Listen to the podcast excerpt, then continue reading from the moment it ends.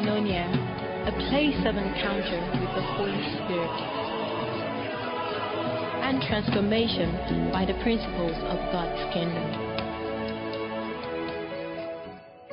And give praise and thanks to the King of Kings, the Lord of Lords, Alpha, Omega, beginning and the end. Go ahead and bless his name. We extol you, King of all the ages. One generation will declare your praise to another.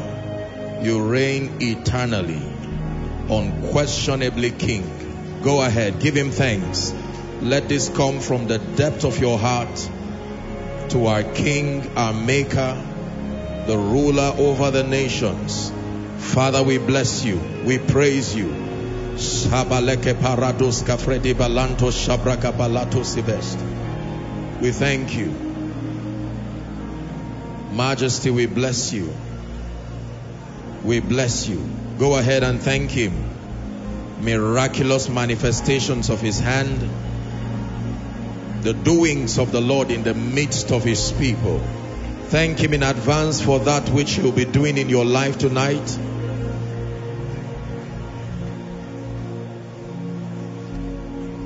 Hallelujah. Praise the name of the Lord. I want you to ask the Lord to give you a very definite visitation tonight. Father, there are many people who have come gathered in your name, but visit me this night. Go ahead and pray. Visit me. Give me a visitation like you did Sarah.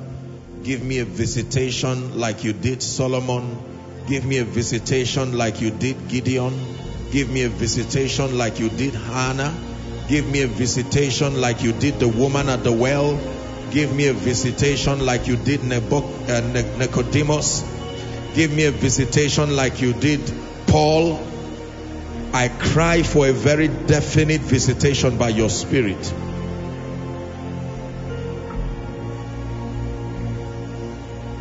Are you praying? For everyone that asketh, receiveth.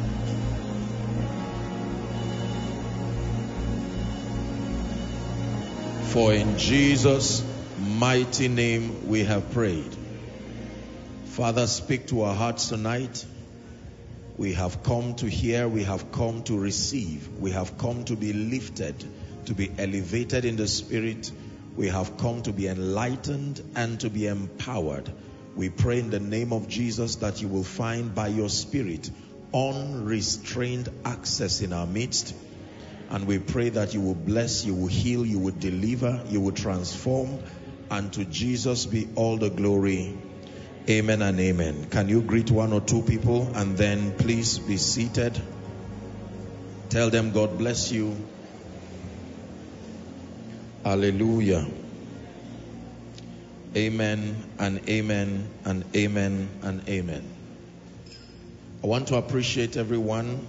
Um, for your commitment to learn.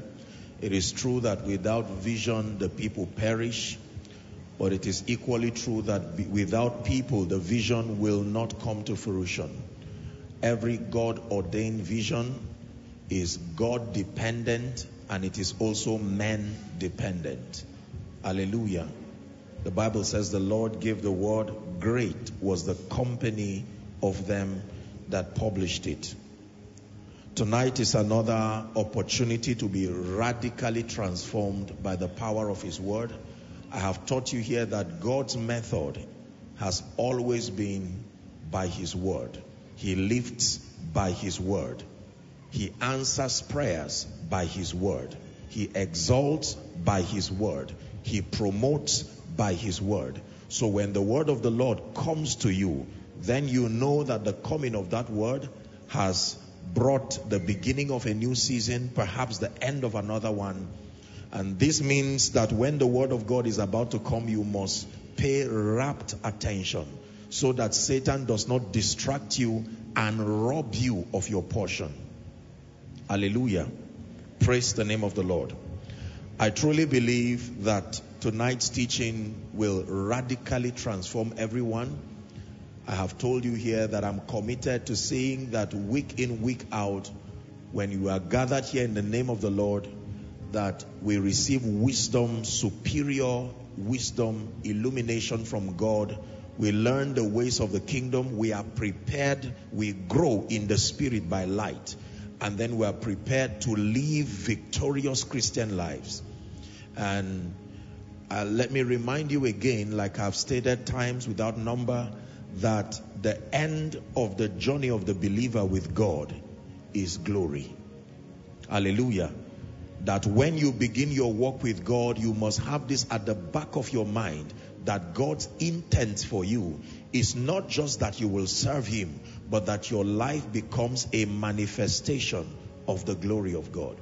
The end of the believer's life if you allow the word of God to mold, to build, to culture, to train you, if you submit to the ministry of the Holy Spirit, it does not matter your current level. And believe me when I say this, the end of your life is the glory of God manifest, the glory of God revealed. That means your coming here week in, week out is your commitment towards this transformation project. Your coming means that you are saying, I agree with you, O God, that you keep transiting me, you keep building me until the glory of God is revealed in experience through my life. May that be your encounter tonight. Shout a believing amen. Hallelujah.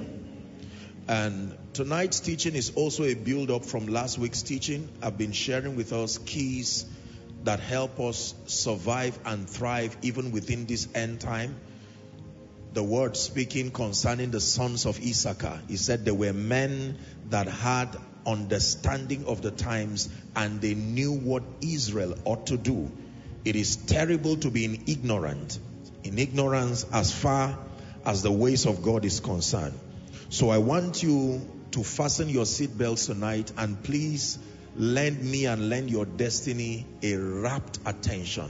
And for those of us who are connecting from across the globe, you will do well to invite your loved ones and tell them you need to hear what Apostle has to say by the Spirit. You need to sit down and learn by the Spirit of God, and the Lord will do us good in Jesus' name. Lessons from an overcomer. Lessons from an overcomer. I want to teach you destiny defining principles today from the lens of scripture and from the lens of those who have overcome. We're gleaning from the pain of many today. We're gleaning from the tears of many. We're gleaning from the experience of many. For many of you, what you are hearing tonight will save you the next 10, 20 years of your life. Believe me, what you are hearing tonight perhaps will save you your lifetime and for many of you, you will redeem time and gain mastery over destiny. You believe that? Shout a loud amen. Lessons from an overcomer. Three scriptures. Revelations chapter 3 and verse 21. To him that overcometh, I will grant to sit with me in my throne, even as I also overcame, and I am sat down, set down uh, with my Father in his throne. Not to everybody, to him that overcometh. Scripture number two. Second Timothy chapter 3, we're reading 14 down to 17. Lessons from an overcomer. But continue thou in the things which thou hast learned and hast been assured of, knowing of whom thou hast learned. 15. Hmm. And that from a child thou hast known the holy scripture, which is able to make thee wise. Take note, unto salvation through faith that is in Jesus Christ.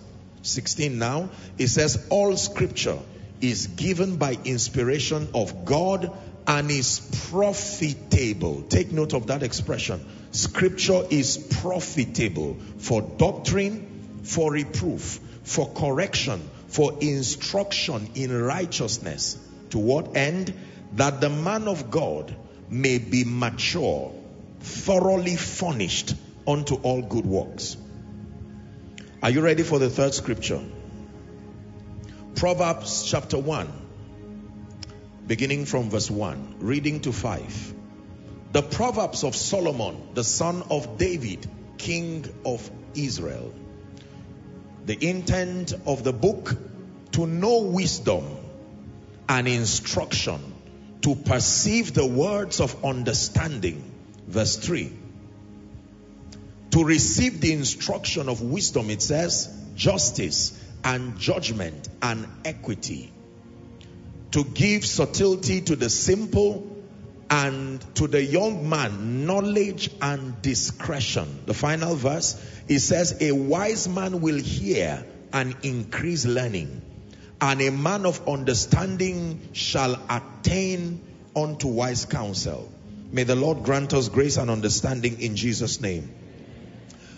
We live in a world where we admire victorious people, we admire overcomers in sports, in music, in the academia, in politics. Every time you see a life and an individual who has succeeded, notably in any area, usually they are worthy of our admiration. We have names that we call them.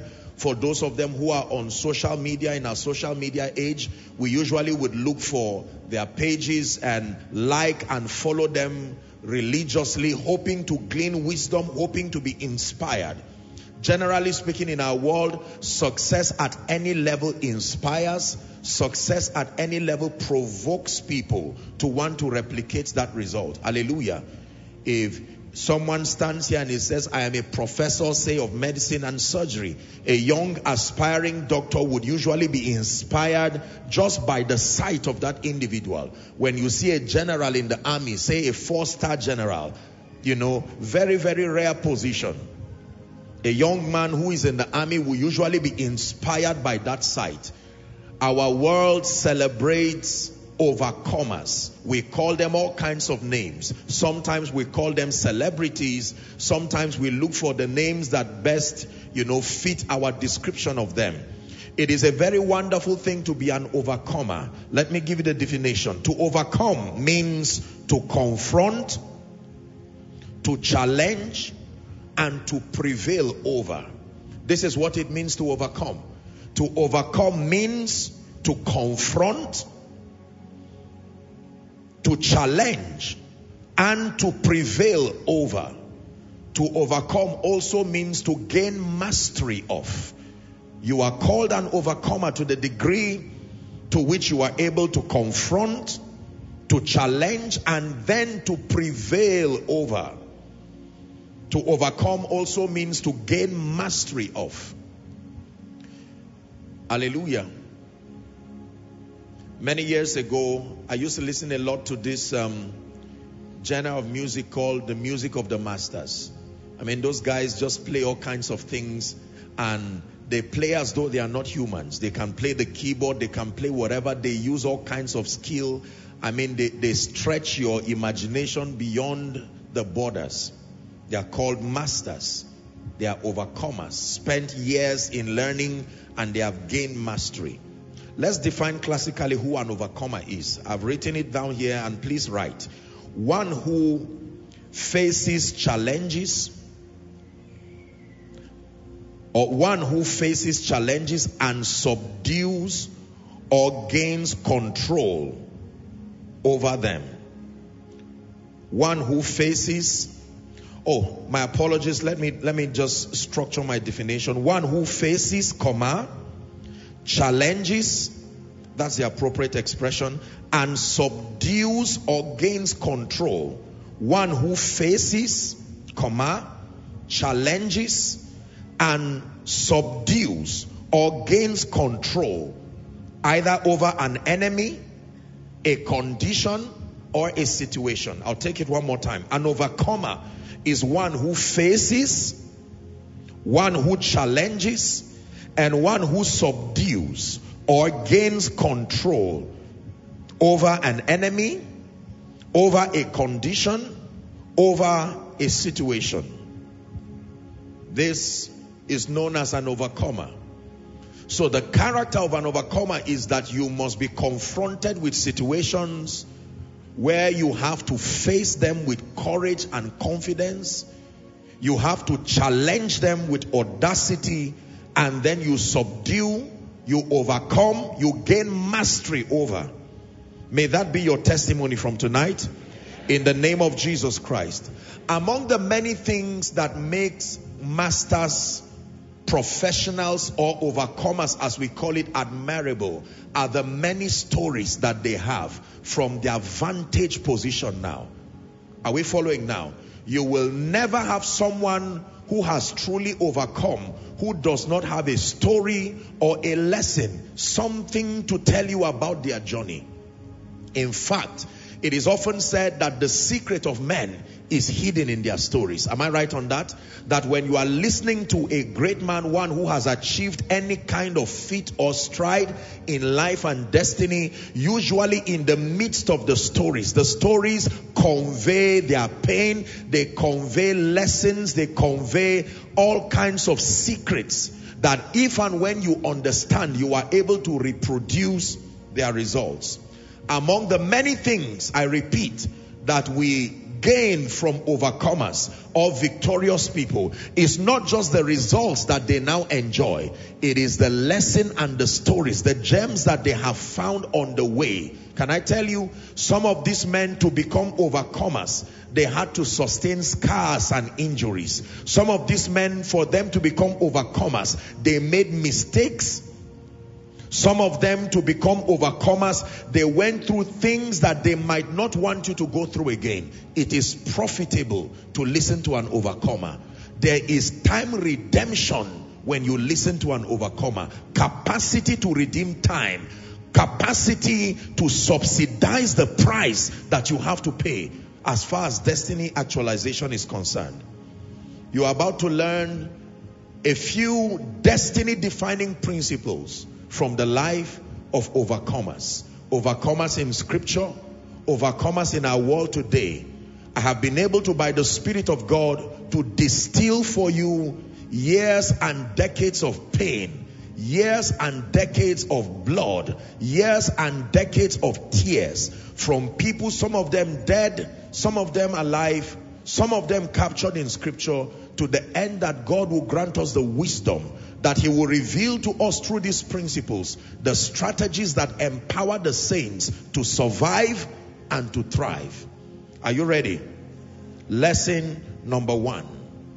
The first lesson that we learn from an overcomer is that ignorance is not a demon.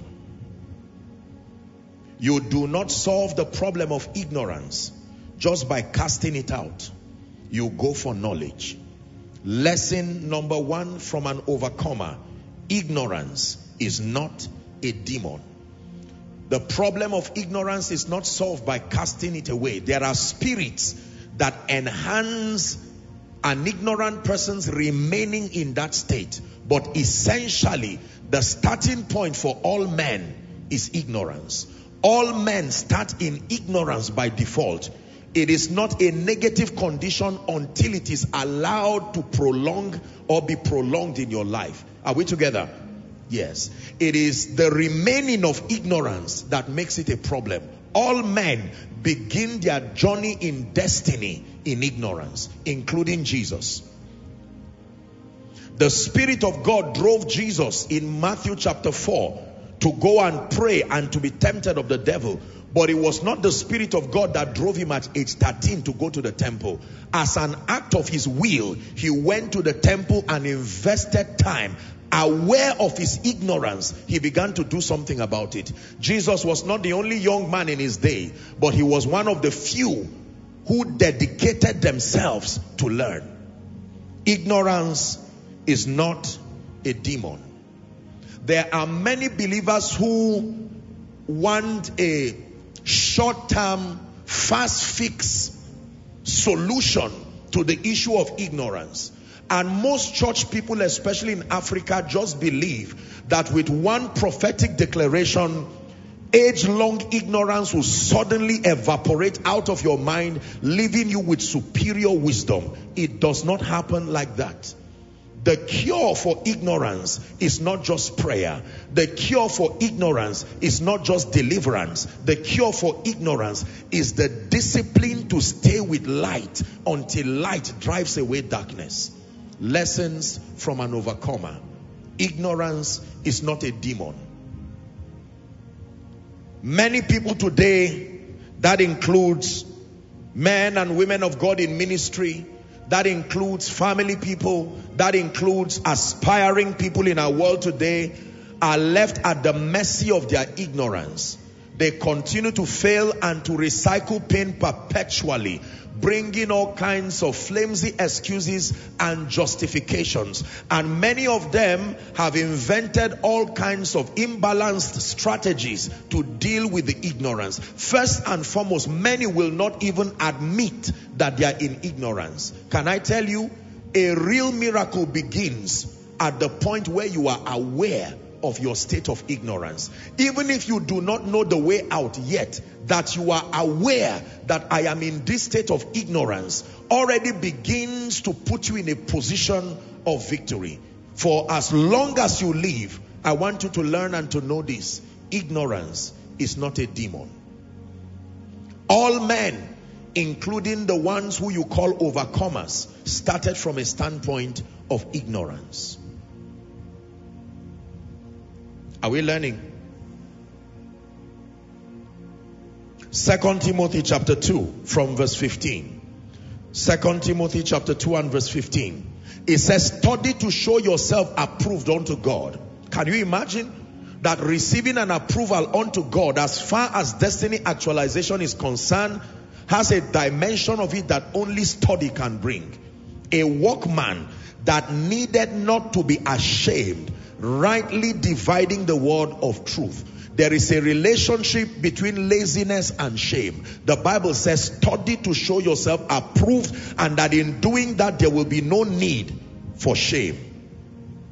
Proverbs chapter 1, please, from verse 20. Please be patient as I read while you learn. Wisdom crieth without, it says, she uttereth her voice in the streets. Next verse. She cried in the chief place of concourse and in the openings of the gates. In the city she uttered her voice. This is Proverbs now. How long ye simple, the word simple there is the word ignorant. Will you love ignorance or simplicity? And the scorners delight in their scorning and fools hate knowledge. Next verse. It says, turn you at my reproof. Wisdom is speaking. Behold, I will pour out my spirit upon you. I will make known my words unto you. Uh-huh. Because I have called wisdom, knowledge, and you have refused. I have stretched out my hand and no man regarded me. But ye have set at naught all my counsel and would not and would none of my reproof. Uh-huh. I will also laugh at your calamity, he says. I will mock when fear cometh, the consequences of ignorance. When your fear cometh as desolation and your destruction cometh as a whirlwind, when distress and anguish cometh upon you, then shall they call upon me, but I will not answer. They shall seek me early, but they will not find me. 29 it says, For that they hated knowledge and did not choose the fear of the Lord. Verse 30. They would none of my counsel, they despised all my reproof. Therefore shall they eat of the fruit of their own way and be filled with their own devices. Two more verses. For the turning away of the simple or the ignorant shall slay them, and the prosperity of fools shall destroy them. 33. But whoso hearkeneth unto me shall dwell safely and shall be quiet from the fear of evil. Ignorance is not a demon. Ladies and gentlemen, please hear me. You want to actualize destiny and you want to live a victorious life. You must learn to take responsibility by the Spirit and to contend for high levels of spiritual illumination. Hallelujah. Another angle to this first point is that just because you are enlightened in an area does not cover for the darkness in another area. Every area must be uniquely pursued to get light. You may have light in the area of healing, but it will not bring you prosperity by default. All the various dimensions of your life, you must pay attention to every one of them and to pursue light. Hallelujah. Therein lies the fallacy of short-term success. You can excel in an area and usually results have a way of flattering us because in the presence of results in an area, it is difficult to admit that you are ignorant in another area. After all, you have results. You may be an excellent preacher, but you may be a bad leader.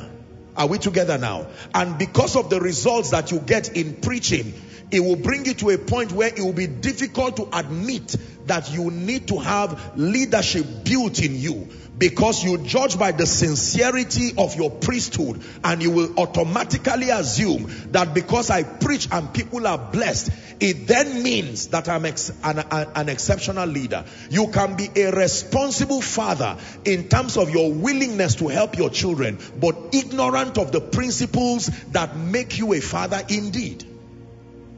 Hallelujah. Dimensional success is dangerous because you will excel in one area and believe that just because of the excellence in that area, there is no need for improvement or development in any other area. Hallelujah. I'm reminded of First Corinthians chapter 8 and verse 2. Very profound scripture. The Bible says, and if any man think that he knoweth anything, he knoweth nothing yet as he ought to know. Hallelujah. It is important for us to know that for you to excel in life, you must come to terms with the fact that getting light, light that empowers, the knowledge, the information that you need to rise and thrive, you will not be spoon fed with it. You have to challenge yourself and rise to the occasion. It will take a long time for you to have knowledge. Listen, it took one day for the Holy Spirit to come upon the apostles, but it did not take one day for them to be transformed, to be prepared for that impartation. The ratio of impartation to transformation was three and a half years to one day. There was one day of Pentecost but there was no one day of lecture. Many years of lecture. Jesus teaching them, helping them, allowing them to ask questions. When they were now prepared, I have taught you here, Koinonia, that the value of the anointing is that it comes upon a vessel that is enlightened and transformed. When you try to bring impartation upon a life and a vessel that rejects enlightenment and rejects transformation, you only wasted that impartation. It it will have no profit. Ignorance is not a demon. This finance thing, why is it not working?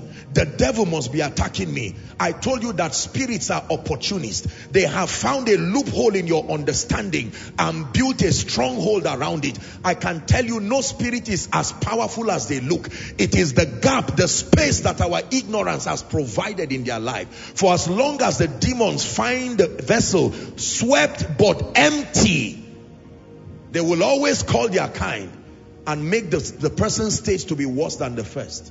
When I found this, I made up my mind that anything that does not work in my life, I will not blame anybody. I will take responsibility by God and I will sit down. Remember my teaching um, last week? The first lesson we learned from overcomers is that there are people who take the responsibility to contend for light. How do you know light has come? By the absence of darkness. If darkness is still there, you do not have light enough. The ultimate test for the presence of light is the absence of darkness. Write it down, please. The ultimate test for the presence of light is the absence, the dispelling of darkness.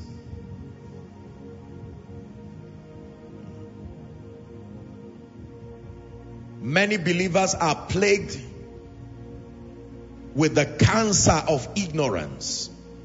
ignorance about the ways of the kingdom, ignorance about the laws of the cosmos.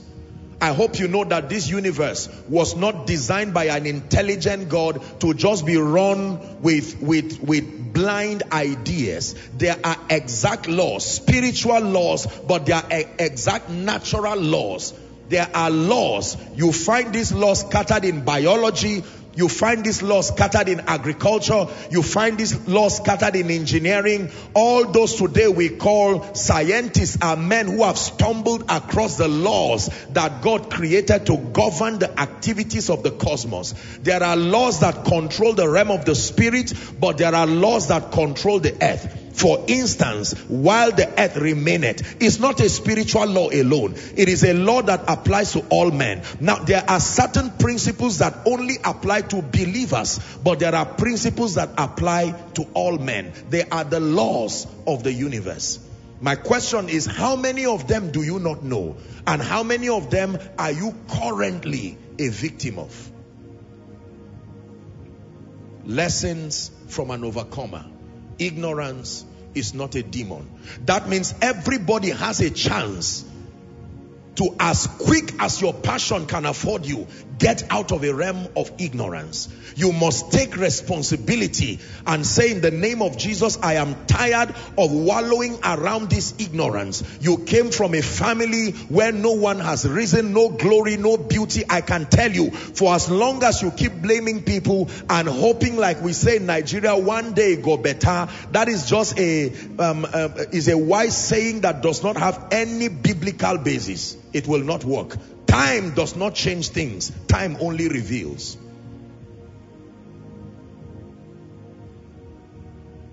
Ignorance is not a demon. The day you begin to take responsibility over your life and over your destiny, obtaining grace and assistance from the Spirit, and you go through the labor of contending for light, you are now subscribing for your exit out of your realm of shame, out of your realm of mediocrity, out of the realm where nothing seems to be working. Behind everything that works is light. Light is the battery that powers everything that works. Behind every great business is an information that the owner of that business knows. Behind every great ministry, I tell you sincerely, there are secrets. Men rise and they stand upon the abundance of the secrets, the mysteries and the principles that they have found. There are laws that govern the anointing. There are laws that govern leadership. There are laws that govern influence. There are laws that govern abundance. There are laws that govern relationships. There are laws that govern restoration. Are we together? There are laws that govern longevity. It is your assignment under God to find these laws by the Spirit. Can I tell you? And I say this with every sense of humility. Happy are you when God plants you under a man of God who by sacrifice has distilled these laws and brings it cheaply for you. That is a real, he has brought, um, he has subsidized the price that you have to pay. This is the blessing you get when you come to the house of God that people have paid the price by the Spirit and through the sacrifice of alignment, the labor of mentorship, the sacrifice of adaptation to get these truths together, distill them and to communicate them with grace. Lessons from an overcomer. There is no overcomer who sits on the throne of glory in ignorance. There is a realm where ignorance is not permitted. The gate will not open. Did you hear what I said? There is a realm where ignorance is not permitted. Even the worst of men in that realm is still sufficiently ignorant or sufficiently knowledgeable. There is a realm where ignorance cannot pass beyond. It is up to you to make up your mind right now, listening to me here and across the globe, whether you are ready to remain. Did you know that regardless the prophetic word that comes year after year, regardless what resolutions you make year after year, in ignorance, your lot is already defined. In ignorance, I don't need to be a prophet to reveal what your tomorrow will be. Just show me the abundance of ignorance you have decided to keep. And with the precision of an artist, I can paint your tomorrow. Not by word of knowledge. There are many people who their 10 years will look like today. In fact, worse than today. It is not prophesying doom. It is that the level of emotional attachment they have to ignorance will not allow them rise. They are so attached to ignorance, they dread the discipline of knowledge. Are we learning? Koinonia is quiet. Amen. You came to church. When I find out you are quiet, we'll sing. I will get your spirit up and continue what I'm doing. Amen. Is someone learning? So imagine with me that there are two seats here on stage. One seat is for you. You are now seated there. And the other seat is occupied by a very old ancient man who is talking to you, giving you an opportunity to learn. This is what is happening to you today. The name of that man who is seated there is an overcomer. Whether you call him Jesus, whether you call him Paul, whether you call him Abraham, whether you call him whatever it is, there is one name that binds them all. They are overcomers. And they are letting us into their lives and into their scars. And the first lesson that they are teaching us tonight is that ignorance is not a demon. It does not respond to sentiments. It does not respond to all kinds of prejudices. You must be willing and ready to contend for light. High level spiritual illumination is what cures darkness from your life. Lesson number two. Are we learning? What is the second lesson that we learn tonight from an overcomer? You cannot have consistent results until your desires and expectations are defined. You cannot have consistent results until your desires and expectations are defined. You cannot have consistent results until your desires and your expectations are defined. Please underline the word defined. Luke chapter 18, please. From verse 39 to 41. My goodness. Someone is being radically transformed. And they which went before rebuked him that he should hold his peace. But he cried the more, the he being blind Bartimaeus Thou son of David, have mercy on me. 40. And Jesus stood and commanded him to be brought unto him. Watch this. And when he was come near, Jesus, your Jesus, the overcomer, asked the man a question. What will thou that I should do for you? I am a compendium of limitless possibilities. But then my response to you will be at the instance of your defining what your desire is. The man said that I may receive my sight. The man would have said that you help to talk to the king for me, that they should be giving me alms every day.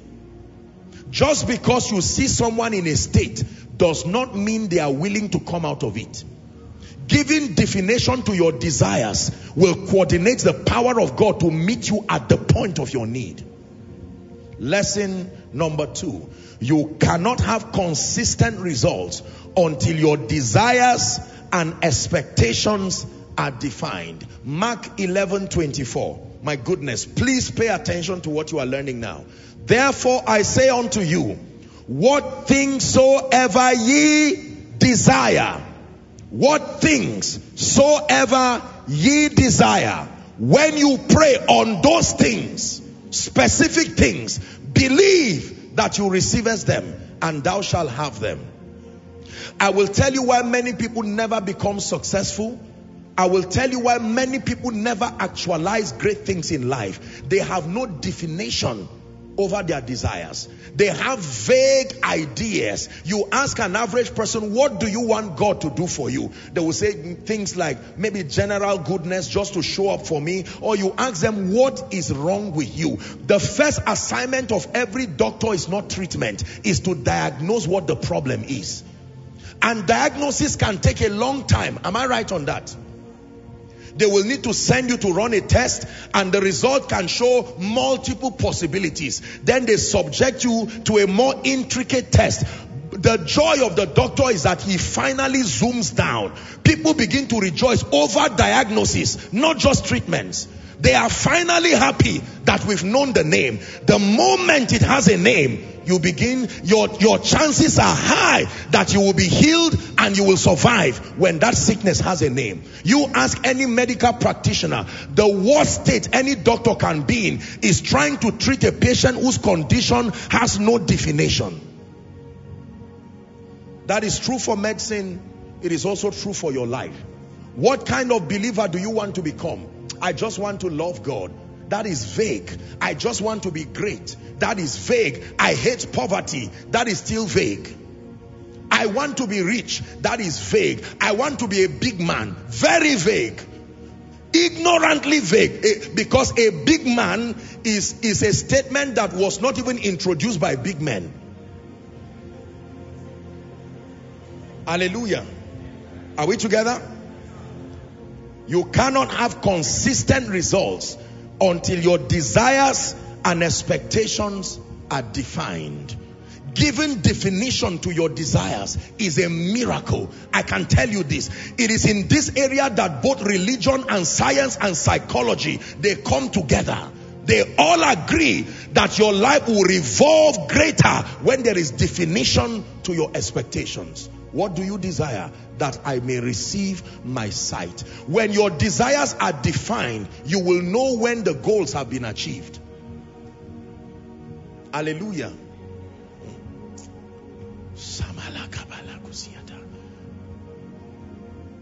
Lord, bring increase. Lord, bring increase. What does that mean? How do you know your prayer has been answered? Lord, take away shame from my life. By what definition will you know shame has left? How do you know God has answered you? And how do you know the devil is stopping the prayer?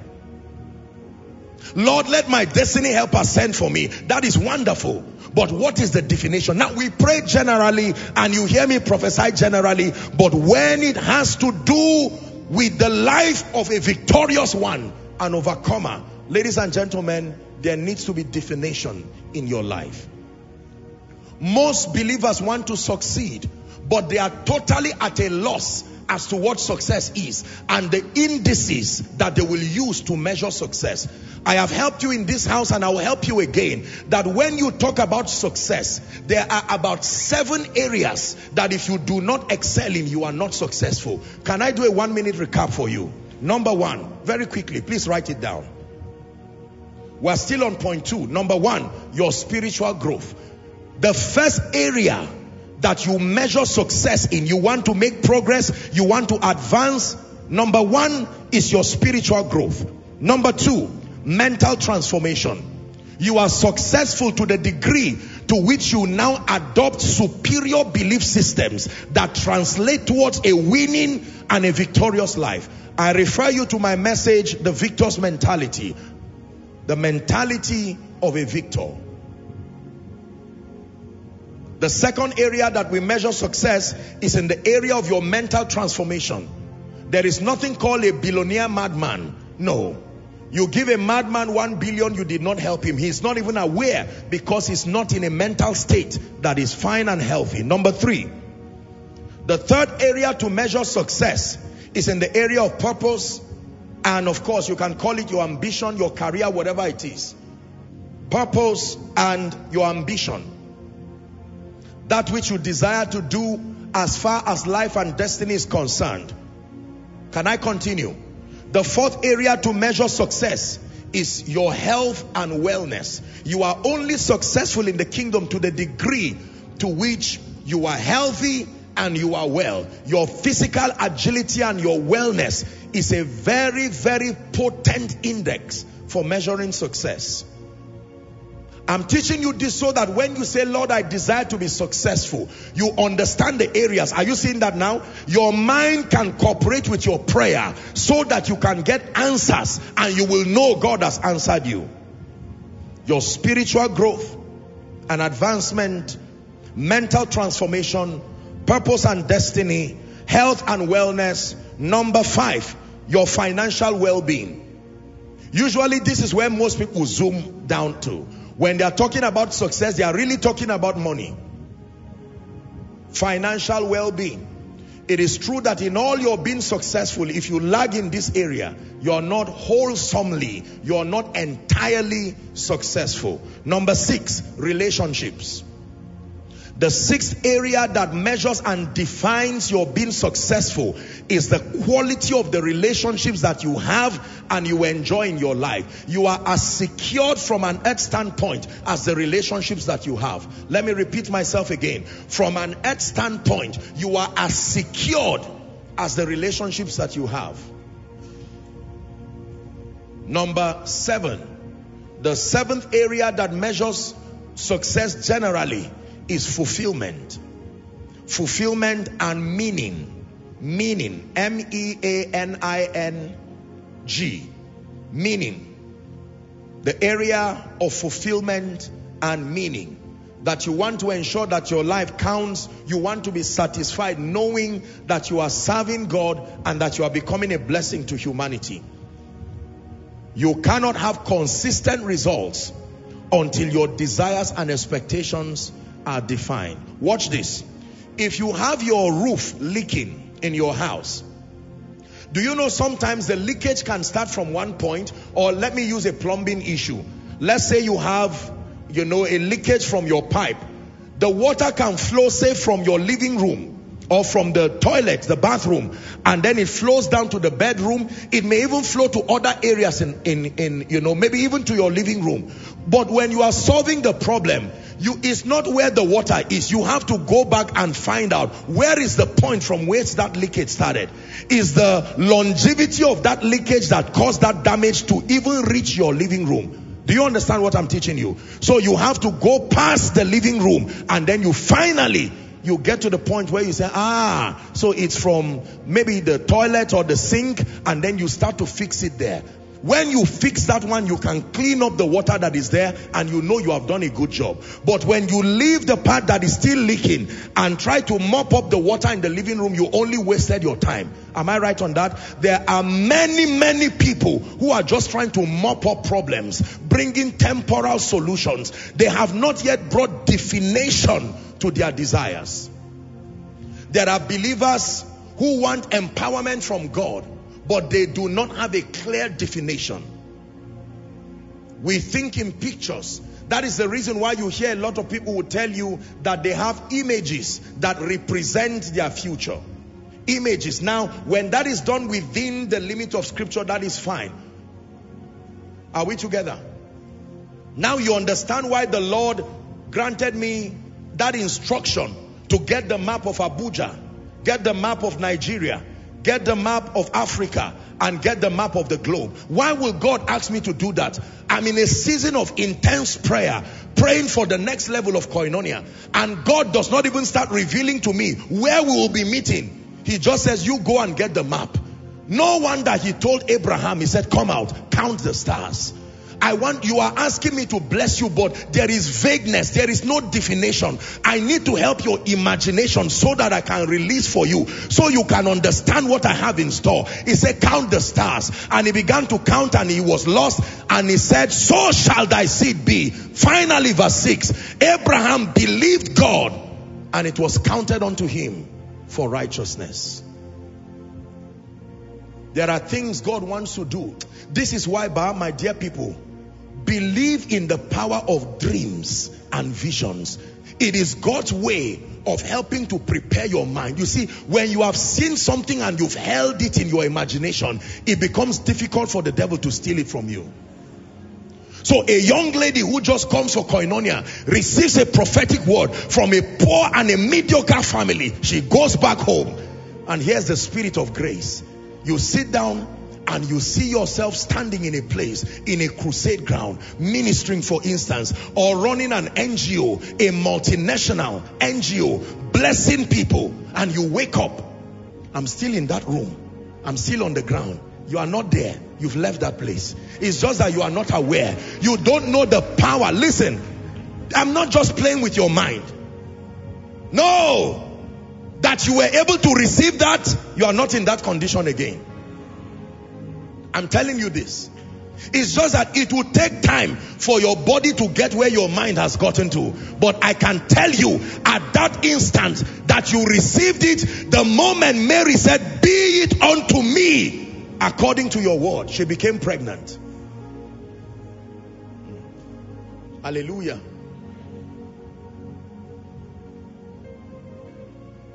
Those consultants who teach people how to plan, they usually teach people, for instance, in the area of finances. When they want to help you, they will say, go and calculate. How much does it take to run your family per week? And you will see the person who is praying and crying and shouting, saying, I don't know. How much is your chance school fees? The last time I know, I think it's around 70 or 80 around that. And you cannot rise that way. How much is your rent? I don't know. How much is your transportation? I don't know. God help me. And God said, what do you want me to do for you now? How can I touch a destiny helper to help you? That is the reason why if God gives such a person one million, two million, he will rejoice and roll on the ground even if here and in two weeks he's back to his, or his former self again. Because there was no definition of desires. There will always be wastage of opportunities when there are no definitions to your desire. Hallelujah. I truly believe, watch this, that part of the reason why Joseph excelled was because he prepared. He knew that based on the law of time and chance, one day I will stand before the king. It may take long. There is no guarantee. No date was given to me. And I'm saying this prophetically to someone. Do you know you are closer to meeting your helpers? Are you prepared? Have you imagined yourself in the boardroom? Or do you want until the day God now opens the door, you now disgrace yourself and your destiny as a result of lack of definition?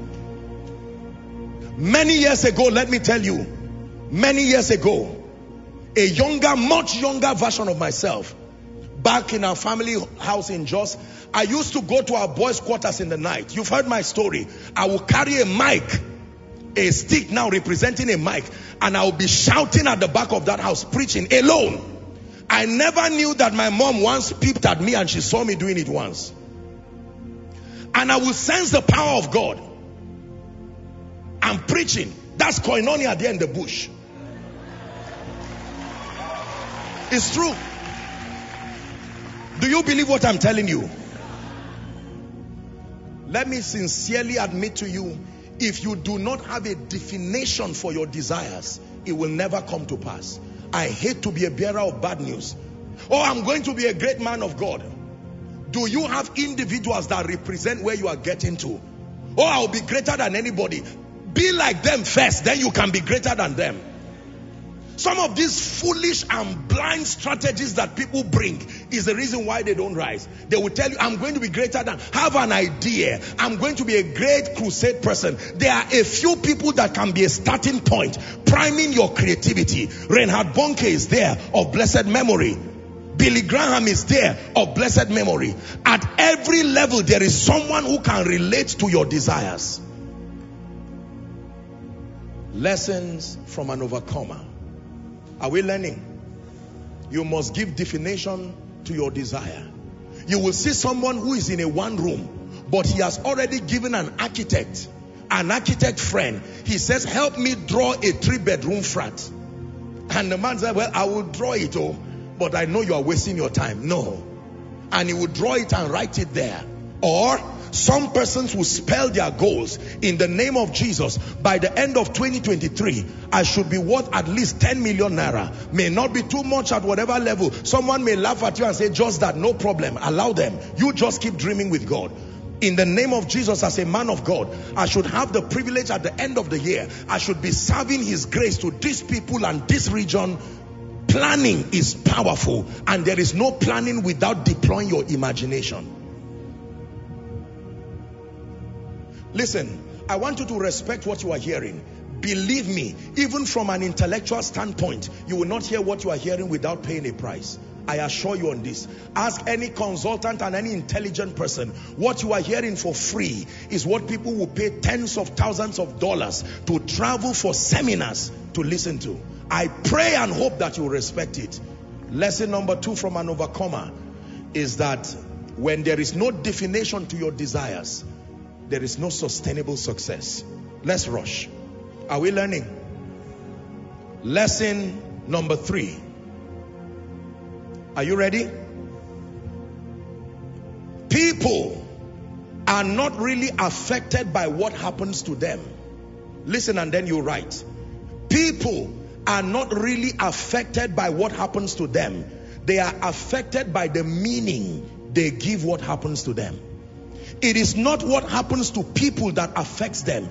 It is the definition and the meaning they give what affects, what happens to them that causes the pain and the despair. Let me say it again and then I'll, I'll, I'll dictate it for you to write. People are not really affected by what happens to them.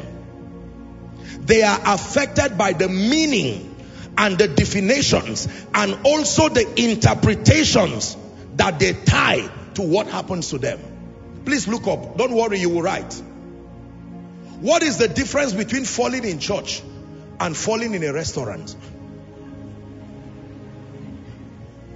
Young lady, as I'm teaching right now, if the power of God carries you up and lands you down, you get up rejoicing. And even your seatmate say, my God, he has visited you. Versus you fall down in a restaurant. You fell down. You, the worst fall may even be here. What is the difference? It's not the falling down. It's the meaning that you attach to that experience. That's what causes depression. That's what causes joy. It is never what happens to you that has that power to destroy you. You have associated happenings around your life and you have connected them to certain meanings. There are events that mean failure to you. There are events that mean weakness to you. There are events that mean oppression to you. What is making someone cry is another person's desire. Someone will cry and say, I got only one million. Is a meaning you connected to it that based on your level, one million is a testimony of a failure. Whereas for someone, that one million, he would talk about it as though, I mean, he just got to heaven.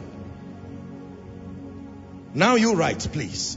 People are not affected by what happens to them. They are affected by the meaning they connect to the happenings. People are not really affected by what happens to them. They are affected by the meaning that they connect to those happenings. This is the reason why comfort and counseling is powerful. What happens when you are comforted? What happens when you are being counseled? Your perceptions are being changed. That's all. The situation is not being solved necessarily. It is your perception. For instance, if you lose a loved one because of the pain, or let's let me use something more more bearable. You lose a job and you get angry and angry, and someone sits with you down and says, Do you know? Perhaps the Bible says all things work together for good. Is that true? Watch what is happening to you now. The person says, I know the story of someone who lost a job and did not know it was a springboard to the next level. At the end of it, the person who was crying 10 minutes ago is now suddenly rejoicing. Did you give the person a job? No. You changed the meaning associated to that situation. Can I tell you, when you learn this principle, you can laugh through storms. What happens when you make a video and you have only two likes or two follows? Why do you cry? Abba, all of this, can you imagine? I suffered to preach this message and only two people. Are you sure it was only two people? What if the first click was a congregation listening to you? But you have, there is a meaning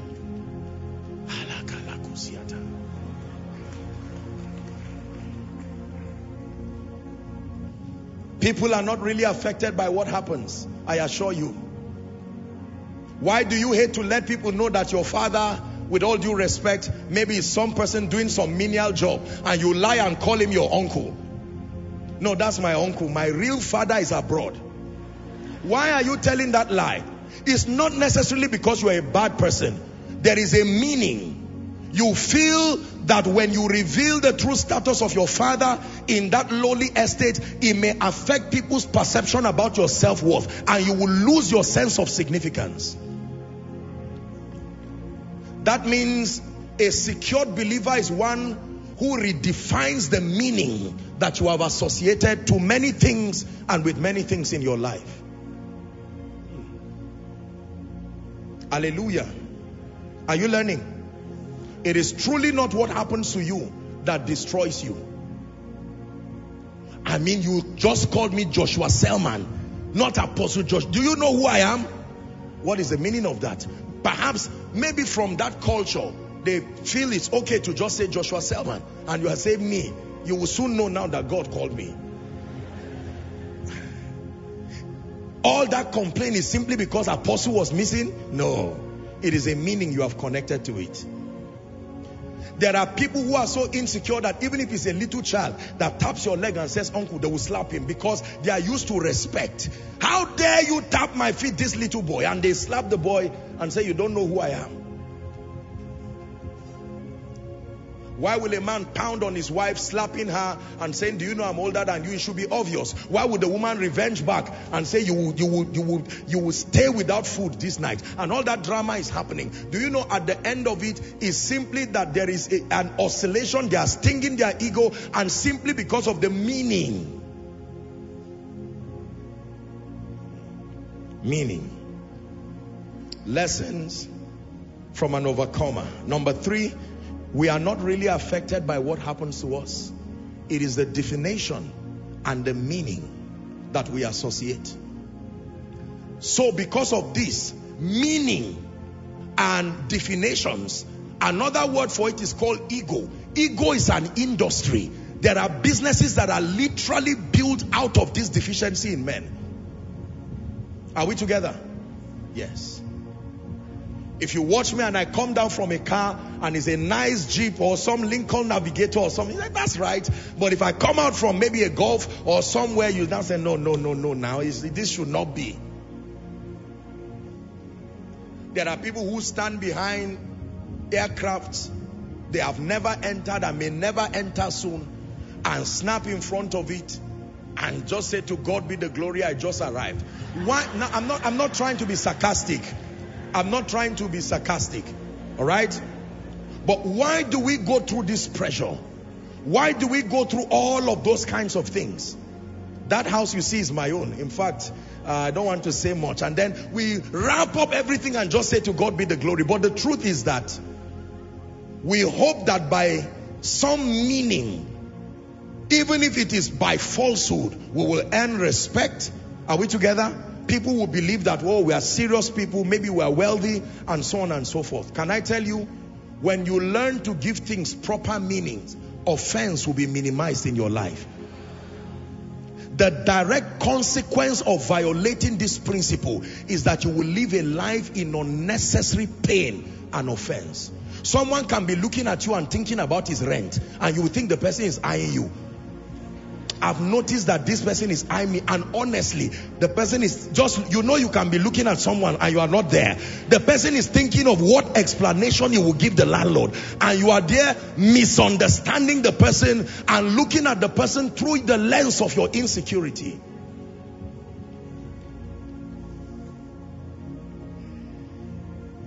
Can we do number four?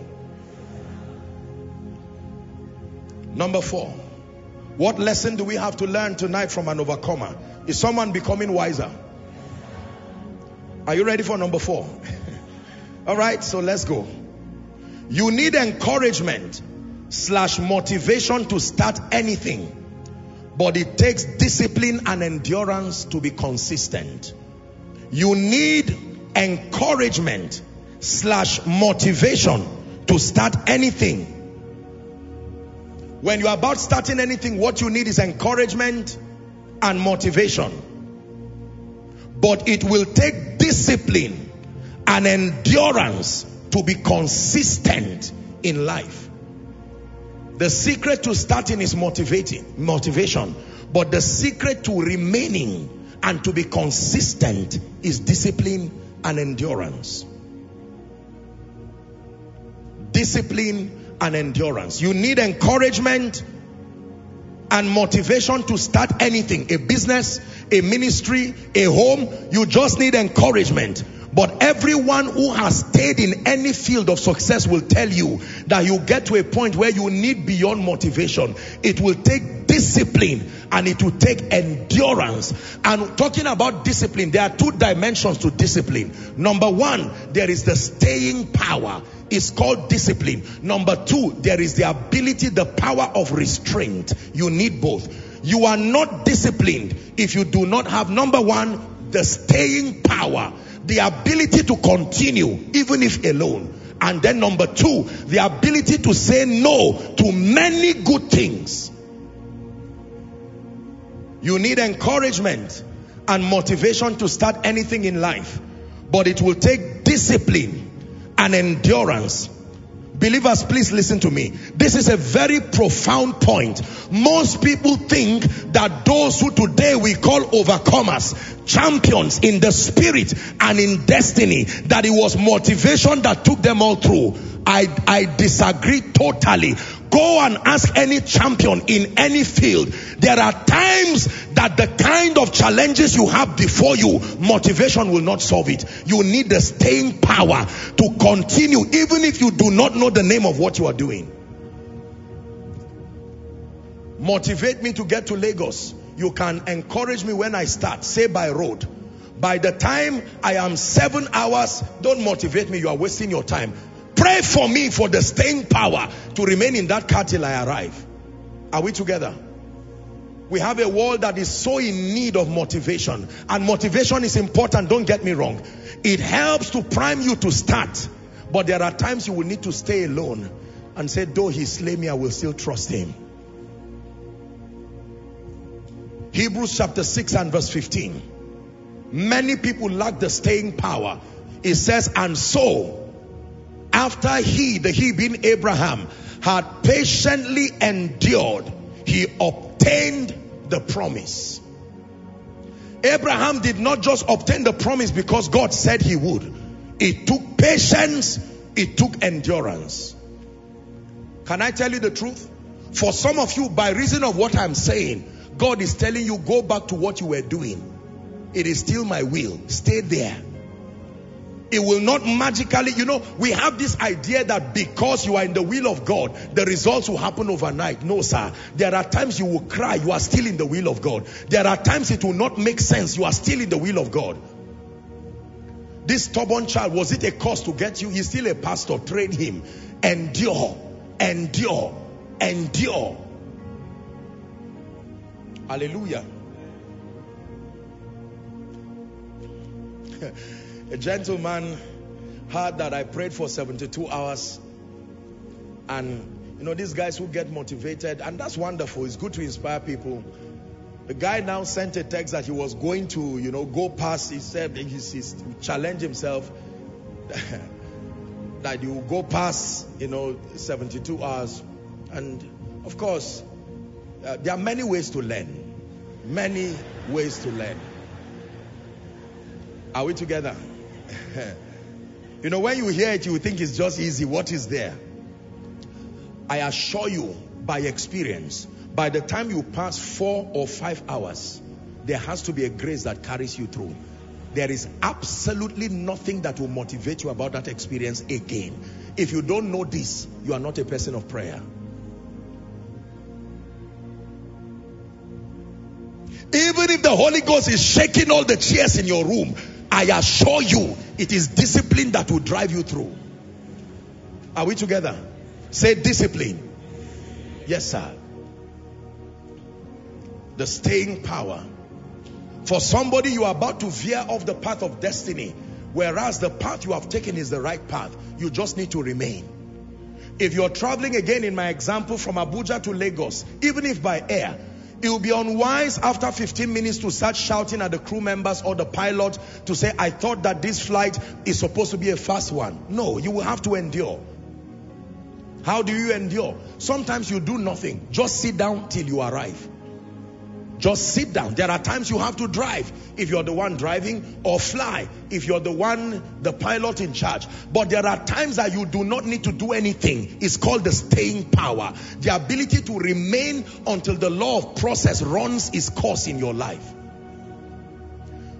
Those who are good in the kitchen, you know this. There are times you mix everything. There's nothing else to do. Just close the pot and wait. Have you tried to taste food when it's on fire? You just want to pick the piece of meat by force. You know what it does to you? Because of impatience, you will burn your tongue and get, you may even out of shock, you may push the whole food down. That's what happens to people. Impatience has cheated many people from actualizing their destiny. Just wait 30 more minutes. The food is yours. Are we together? You can roam around the kitchen but wait. You can be hungry but wait. Watch videos of food but wait. Once the meal is ready, they now serve it beautifully and you can sit down and take your time to enjoy your meal. Say in the name of Jesus, I receive grace to wait. I receive grace to stay. I receive grace to stand. I receive grace to be disciplined. Do you know that one million is one plus one plus one plus one plus one million? There are many people who want to save and their target is two million naira. When they get to 700,000, they get angry one day and say, look, it's only when I'm alive I'll get to 2 million. And they convince themselves with all kinds of things. And usually they keep the money where they will not even see it. So they just reach their hands and pull out whatever is there. One day you place your hand and not find anything there. And you say, who stole? No, it was carelessness and indiscipline that finished that money. Just because you do not know what you did with it does not mean you did not use it. And for people, they will say their money is disappearing. Now, there are real cases like that. But in most cases, it's a lie. It's just the carelessness of the individual. You need encouragement and motivation to start. But it will take discipline. It will take endurance. It will take endurance. Listen, I wrote here, you must learn to say no to many good things if you desire greatness. We have been taught that you only say no to evil things. No. There are many good things in your life you must sustain the courage to say no to. He's changing everything in obedience to Christ. Rearranging everything in obedience to Christ. Remolding everything in obedience to Christ. That's what he's doing rearranging everything in obedience to Christ. Hallelujah. Have you seen someone running a race? A real race, say a finals, some marathon, and then while they are on, say maybe they just have two or three more turns and they are done. And someone just dangles some ice cream and says, listen, remember you like ice cream. Is ice cream wrong? No. But with respect to what you are doing, it is a distraction. Can I tell you, if the devil uses evil things to get you and you resist it, he will use good things. The most important thing is that you go down, whether by good or evil. There is a tree called the tree of the knowledge of good and evil. Both good and evil are connected to that tree and it has one assignment to destroy you. There are many things in your life. It's not just about good or bad. It's about wise and unwise. There are many things that may be good, but may not be wisdom for you with respect to the making that is happening to you. Is someone learning? In obedience to Christ. In obedience to Christ. In obedience to Christ. Bringing my life. In obedience to Christ. So you must learn from an overcomer that the great are people who master the art of staying even if in their tears. When a woman announces that she's pregnant, usually people celebrate her and say, wow, especially if she's trusted God for a while. People can say, this is beautiful. We're happy to know this. Five months, six months, and you find out that no matter what you say, it doesn't bring that laughter it brought at month one and two again. Because at that point, what she needs is not motivation, the staying power. She will complain, but the baby is still there. She will argue, I, her husband, but he's still there.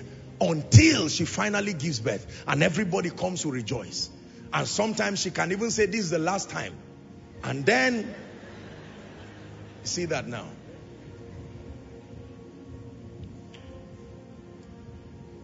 Is someone learning? Getting angry that there is nobody encouraging me is a joke. They encouraged you when they were launching and cutting the scissors of that pharmacy. Now that no one is buying the drugs, now that people are not coming, you do not need motivation. You need encouragement by the Spirit. And sometimes it does not come just by saying go forward. It is discipline. Remain. Remain. Don't give up. Remain. This one is beyond motivation. It's beyond positive speaking. You just need to stay until it happens. I'm praying for someone who is weary and weak in ministry, in life, and in destiny as a parent, as a student. It looks like you have stretched yourself and you have gotten to your wit's end. In the name of Jesus, the Son of the living God, the staying power, that engracing that causes men to remain until they manifest, may it rest upon you now. May it rest upon you now. May it rest upon you now. Please sit down. Are you ready for number six? The sixth lesson. Number what? Five. Thank you for following. Okay, so number five. Hmm. Do not be hasty with words or with commitments. Do not be hasty with words or with commitments. Think, pray, and seek counsel before making destiny defining decisions. I'll take it again slowly. Do not be hasty. This is the fifth lesson we learn from an overcomer. Do not be hasty with words and do not be hasty with commitments. Put that down first. Do not be hasty with words and do not be hasty with commitments. Think, pray, and seek counsel before making destiny defining decisions. Think, pray, and seek counsel before making destiny defining decisions. This is a profound truth. Do not be hasty with words. Do not be hasty with commitments. By the grace of God, I've studied many successful people, especially within the body of Christ and in ministry. I found out that the older they get, the more they place value on their words. Have you noticed that people speak faster when they are younger? The aged treasure their words and sometimes they can be silent for very long. But in their silence, they are processing a lot of things. Young people are full of zeal and they can shout and say a thousand words and then find out they made a mistake they cannot recall again. Do not be hasty with words. The Bible says even a fool when he is silent is regarded wise. Many of us today have committed ourselves in lives and things and people to our pain because if only we were a bit patient we would have made better decisions. Is someone learning? Do not be hasty with words or with commitments. Now, let me explain a bit on that. Listen, I wrote here that humans are largely interest motivated and self-centered. You need to know this. Humans are largely interest motivated and self-centered. That means in your entire lifetime, you can count literally on the palms of your hands the number of people who will come to participate with your life and destiny, not expecting anything in return. Humans are largely interest motivated and self-centered. And nothing is wrong exactly with that, except for the fact, as you'll be learning further, that because humans are self-centered, in the presence of interest, everyone is a saint. Did you hear what I said? In the presence of interest, everybody is a saint. Meaning, provided I can see how I can benefit from this process, I will usually be at my best. You know people in truth when there is an awareness that their expectations are disappointed. That's when you truly know who people are. Hallelujah. Do not be hasty with words. Do not be hasty with commitments. Like I said last week, there are people who have made commitments even in church and they were hasty to make those commitments. And it is now to their detriment and it is now to their peril. If only Herod was patient, he would not have made such a costly statement to tell the girl, because you have danced, ask anything up to half of my kingdom. How could he say that? And the lady went and consulted and they said, beautiful, bring on a platter the head of John. And because he was a king and he had spoken, there are many of you who made hasty statements. I will sponsor 10 of you from primary school till university and camera caught it. We live in a social media age today. After five years, someone comes to review your commitment for you. Sorry, sir, just to remind you that um, you are that philanthropist that we knew five years ago. You promised these people that you pay their school fees for the rest of their life. And now you are trapped in something you do not have the capacity to sustain. There are things before destiny defining decisions. Pray, think, and then consult with wise people. This is what made ordinary people to become overcomers. They were not hasty with words. When they brought a woman to Jesus, remember the story? A woman who was caught in adultery. The Bible says in the very act of it. And then the people say, hey, you claim that you are sent from God. This woman now has been caught in adultery. What do you have to say? Watch Jesus, the overcomer, the wise. The Bible says he sat quietly and he was writing on the ground. I'm sure the people were impatient, boiling, hoping to trap him. If I were Jesus, I'm sure they would have caught me immediately. Maybe that's where they would have even crucified me. Because of careless statements, and you would not have died a savior, you would have died a loser. You see that? He kept quiet and he was writing. And then he looks up from the residue of wisdom. He says, He who is without sin among you should cast the first stone. End of discussion. What's the effect of such wisdom? The Bible says, and they were convicted from the oldest. What kind of word do you say that from the eldest to the last, their conscience gets under arrest? One sentence, ladies and gentlemen, from the oldest. Because the older you are, the more you need repentance and forgiveness. And so from the oldest to the youngest. And the Bible says they left and the woman was standing alone there. And he says, woman, where are thine accusers? And then he said, had no man condemned thee? And he said, go and sin no more. That was it. There are many times that before you make the business decision, can I tell you, the moment people want to rush you, there is most likely deception around the corner. Let me give you this as a powerful secret. The moment, just sign, don't worry, you will read it tomorrow. You just sign. Is it not me? You don't trust me again? Are we not from the same village? Tell them, please. Anything that is so, there are few things that demand that kind of urgency. Very few things. Maybe life and death issues, I can agree. But most cases are not life and death issues. It's just deception.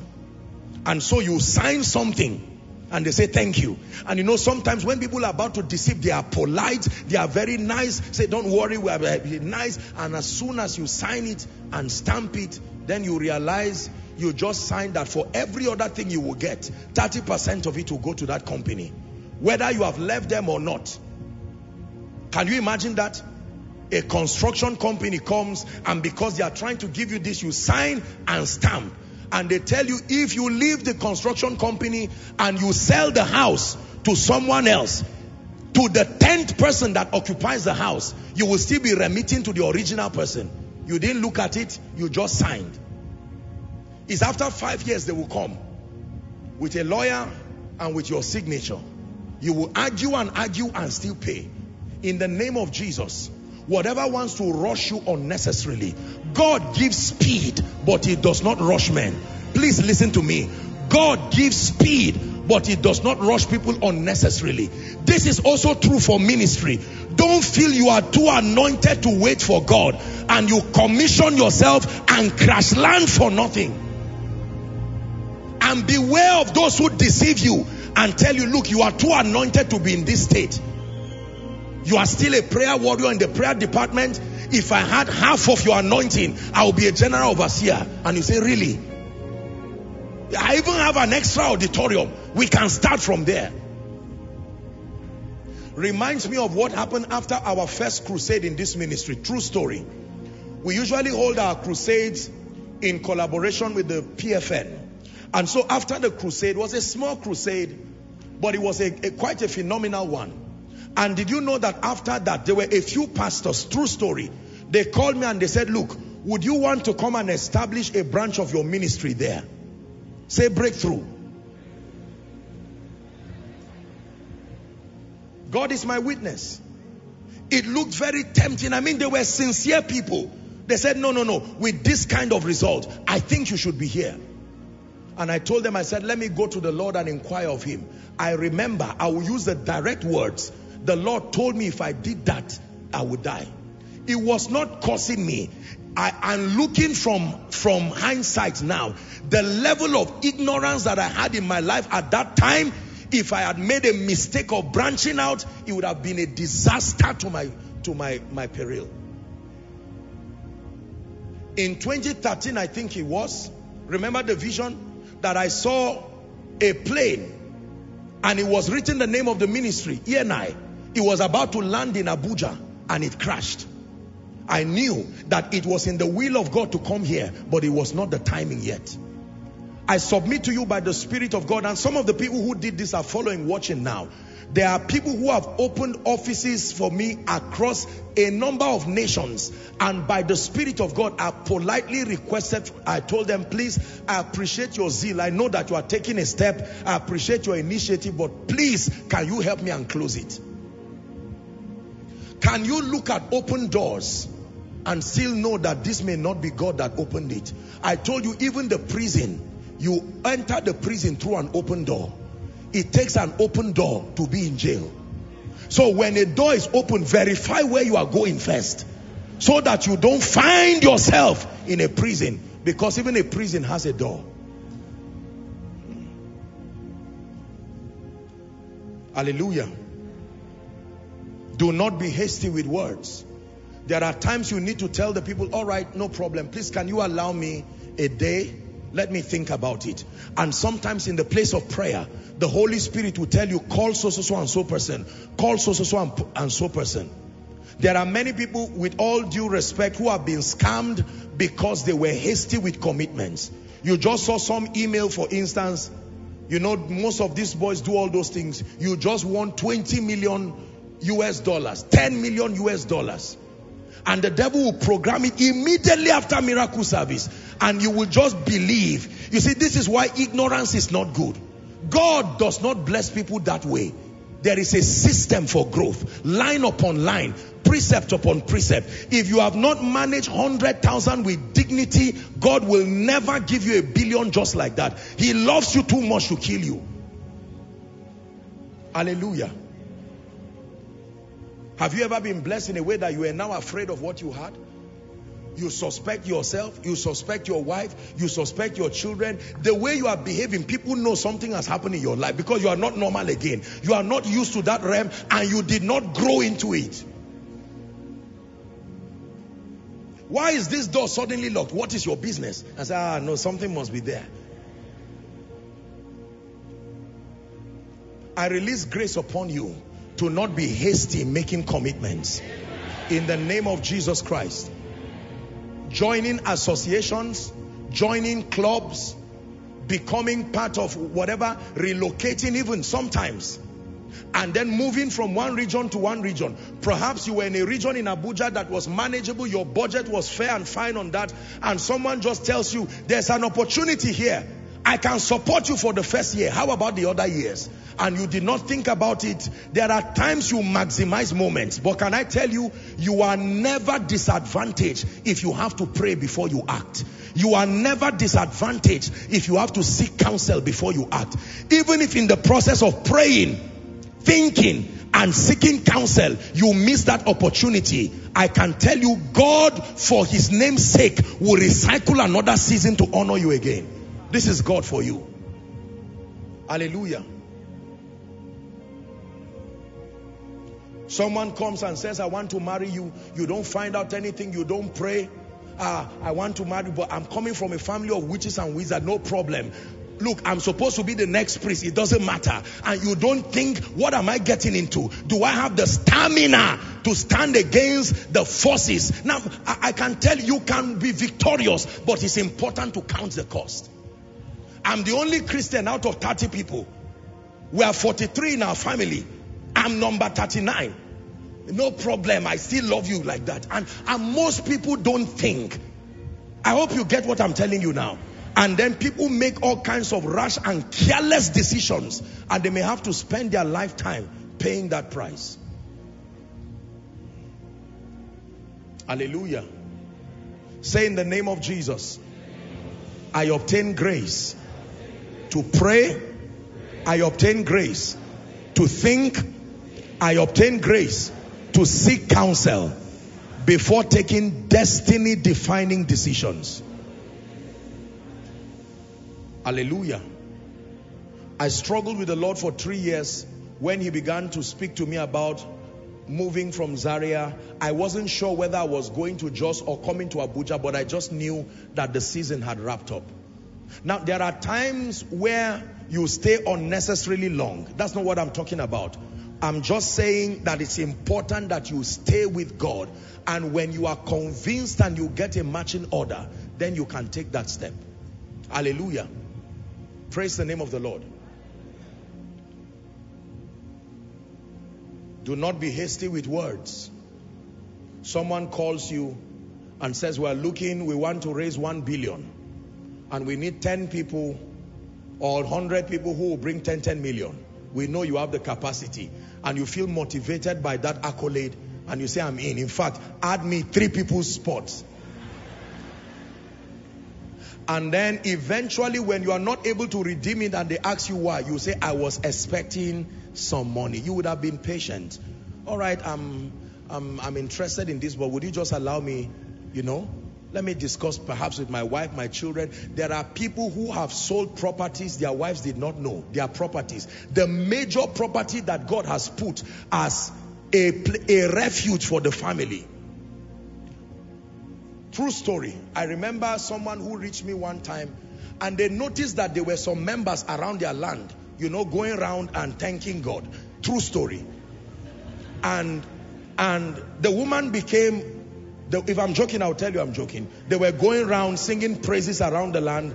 And, you know, the woman was concerned. Do you know that one of their sons, you know, these boys, I'm, in the name of Jesus, may you have good children. This boy went, being that he was the only son, unknown to them that he had negotiated with a church. Now, I don't blame the church. He came as, as by his, his land, his late father's land, and he negotiated everything with the church, gave them at a discounted price. They were happy and they transferred money to the guy's account. The mother did not know. No other person knew. And the boy was just happy there, not knowing. So the woman, the woman saw the people rejoicing. It was their property. They had paid for it. But the gentleman just felt if I tell these people, they will close my door. And most likely you will be surprised. You will think because it's a lot of money to be used well. When the waster lands upon your life, even one billion will vanish like 10 naira. I am telling you, have you seen people go down from grace to grass? Minus you in Jesus' name. Hallelujah. Number five, do not be hasty with words. Do not be hasty with commitments. Think. Pray. Seek counsel before making destiny defining decisions. You can't call me and say, Apostle, should I wear a yellow cloth or a white cloth? No, that is not a destiny defining decision. No, that's unnecessary. But there are certain destiny defining decisions. Are we together now? Are you ready for number six? Number six. I want you to listen to this one.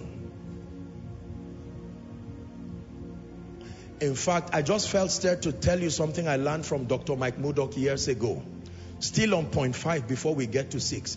Patience is a virtue that forces deception to reveal itself. Patience is a virtue that forces deception to reveal itself. Deception is an impatient trait. The moment you are patient, you are frustrated deception. The strength of deception is that you are impatient.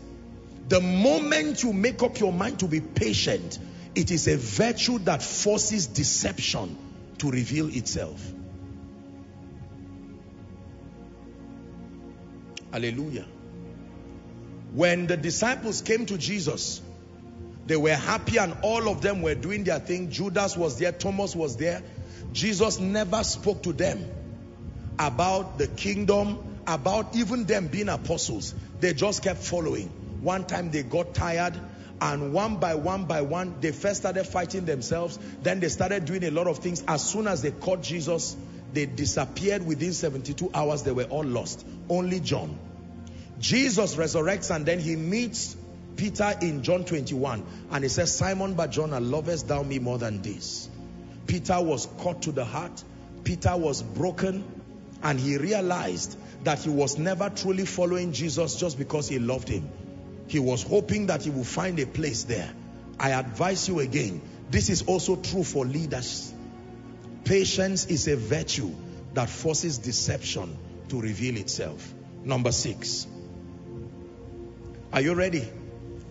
The sixth lesson that we learn from the overcomer is concerning critics and naysayers. You want to hear this?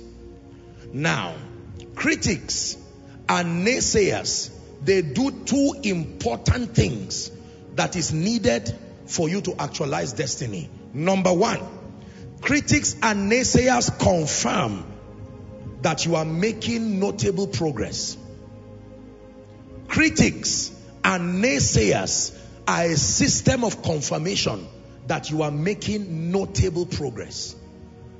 Show me a man that is doing something worthwhile. If there are no critics and there are no naysayers, you are probably wrong. Critics and naysayers confirm that you are making notable progress. The other angle to it is that critics and naysayers can be used to caution you from decline and destruction. Critics and naysayers, the first part I take it again, confirm that you are making notable progress. But critics and naysayers, listen carefully, can also be used by God to caution you from decline and destruction.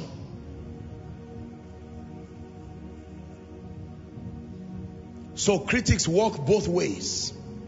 They can become a system of confirmation, helping you see and know that you are making notable progress. But as uncomfortable as it is, critics and naysayers can also be used as a system of caution to save you from decline and to save you from destruction. This is where the tragedy of only wanting supporters around you comes. The, and, and this is a weakness in leaders. We usually want those who sing our songs, those who sing our praises and say nice things around us. Unfortunately, if you are surrounded by only supporters, you may not arrive. You need both the ministry of supporters and you need the ministry of critics and naysayers. This is an uncomfortable truth, but it is wisdom that comes from overcomers. It is not unusual to have critics and naysayers. It is because you are doing something notable that has attracted their sight and their attention. And they can be used as a system of confirmation that you are making notable progress. But there are times that in the midst of the naysayings, in the midst of the criticism, look carefully. There may be a message there that can be God speaking to you. You may not believe me, but time will make you appreciate what I'm telling you. If you do not have an open heart towards criticism, you may not arrive at your destination. A man of God will say criticism is an opinion harshly, harshly explained.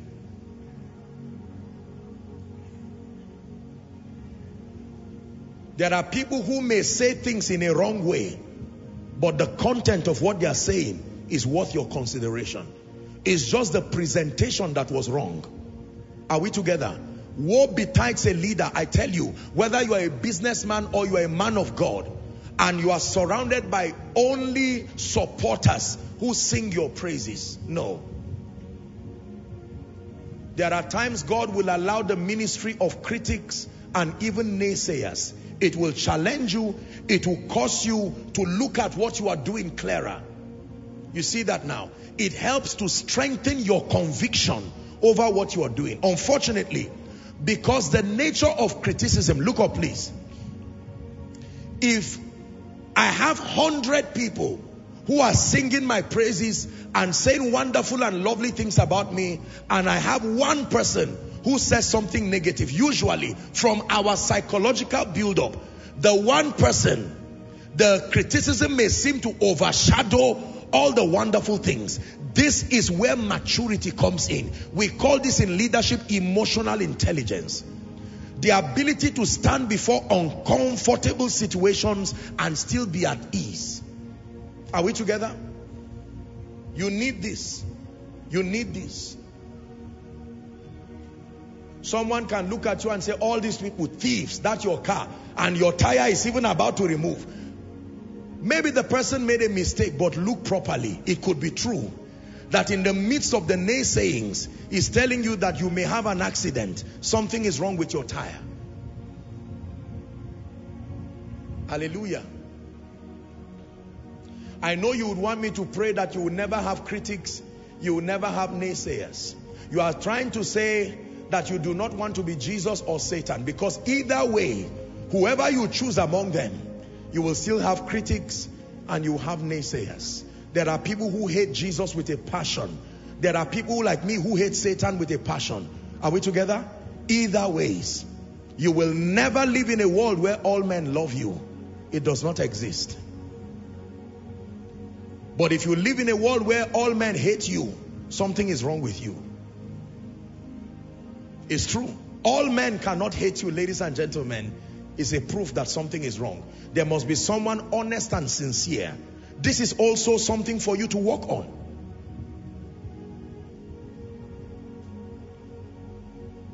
Critics and naysayers play these two sets of vital roles. Number one, they can help you confirm that you are doing something notable. You see, the thing about success is that the moment your result begins to speak, usually in our world, everything becomes wrong with you. The shoes you were always wearing, now there's a problem with that shoe. Are we together? Yes. Unfortunately, it is the cross that comes with success. And people must be trained to be at peace with being controversial, at peace with being misunderstood. It is the cross that you have to carry.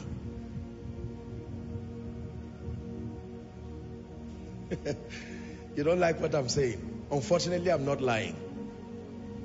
What you are hearing is the truth from the throne of grace. Hallelujah.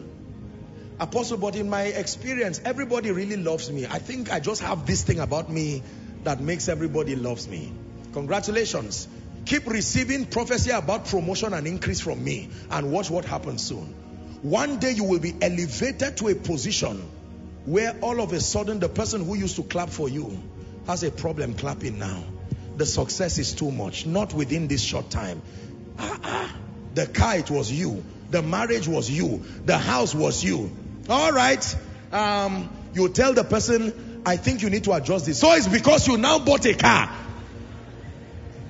It's not about good or bad. It is a weakness in human nature. Are we together? Yeah. The moment success becomes notable, your chances are very high to be criticized.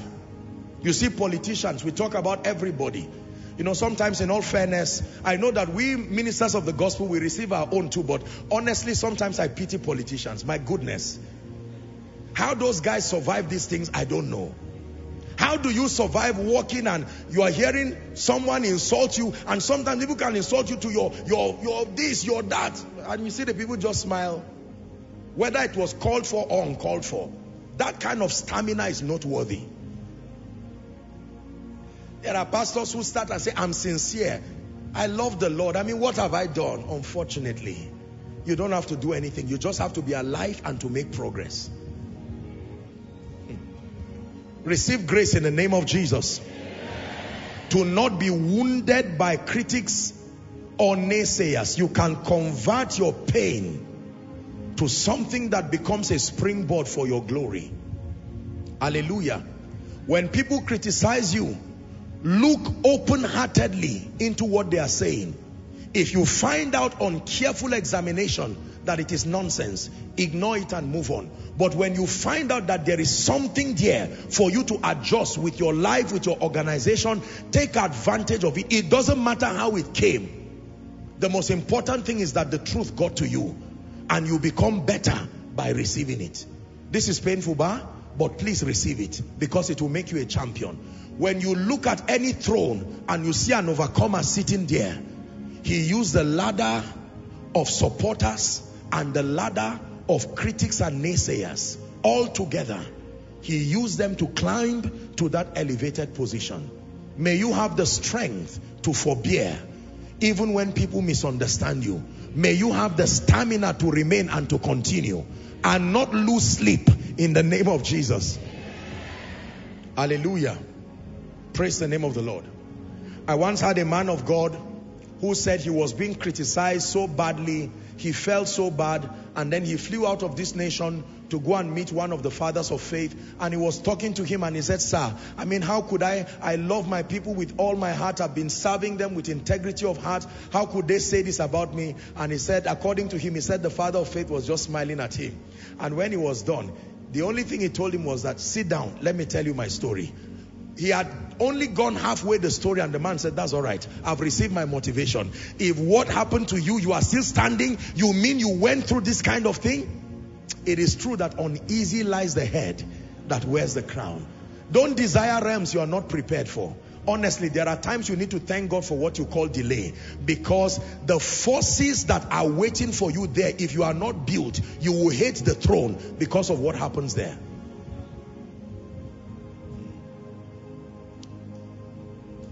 Are we together? Critics and naysayers confirm that you are making notable progress in life, but they can also be used to caution you from decline and to caution you from destruction. I repeat one last time, you will need both supporters and critics. Unfortunately, you don't have to invite any of them. They come on their own. This is what makes it painful. No sane man will invite naysayers to their lives. The system was designed to bring both.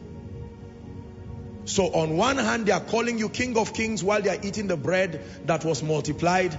Then a few weeks later, they curse you to your face and say, release Barabbas instead of this one. Let his blood be on our children. And Jesus was silent and he looked at them with compassion. He even said, Father, forgive them for they know not what they do.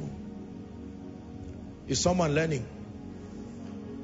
By this teaching, when you see anyone who you perceive to be an overcomer, now you can respect them. These are the keys. Painful keys, you see. Painful keys. So when you look at fathers of faith, like our father in the Lord, Daddy Adeboye, you imagine at 81, turning 82. That's how old he has been criticized. That's how old he may have been misunderstood. But that man you see right there is a testament of endurance. Our father Daddy Onibogu who comes here all the time you see him, he's turning 85 now. 85 years old.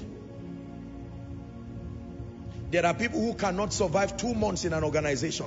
They pray and they fast for that position. They become a director and in two weeks, they have 39 mails full of insults. They say, I want to leave this office. What is this? Yet someone was sitting there for 16 years and thanking God every Sunday. One of the ways God helps you is by giving you your desires. If you insist, he will give you. Lord, I must become a senator. What is there in, in, taking care of a constituency? I know I can do it. And God says, be careful. I know all these people, they are just thieves and armed robbers. And God answers your prayer by helping you to win election.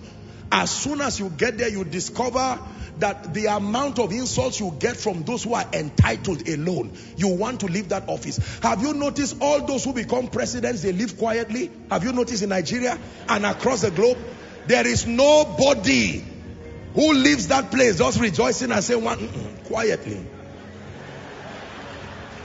Yes, sir. Yes, sir.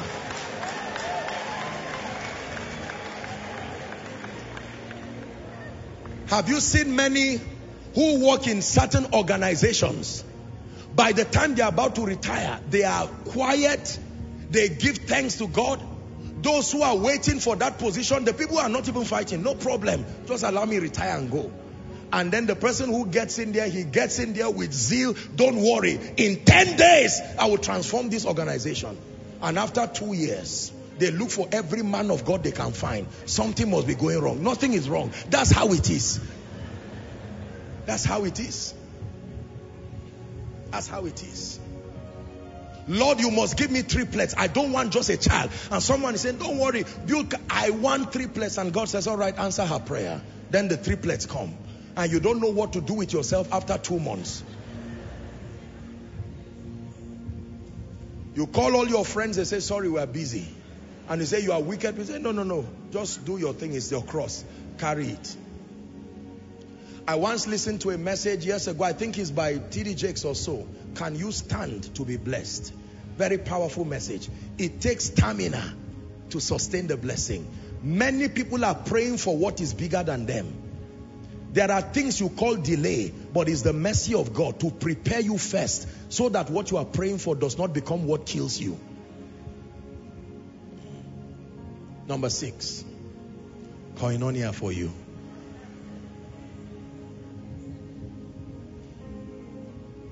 Number what? Seven. Are you ready? Ah, this one you need to listen to it in the name of Jesus Christ. There are three groups of people you must be aware of. It requires great wisdom to deal with these people. Please, I want you to write this and learn. Lessons from an overcomer. These are destiny defining principles.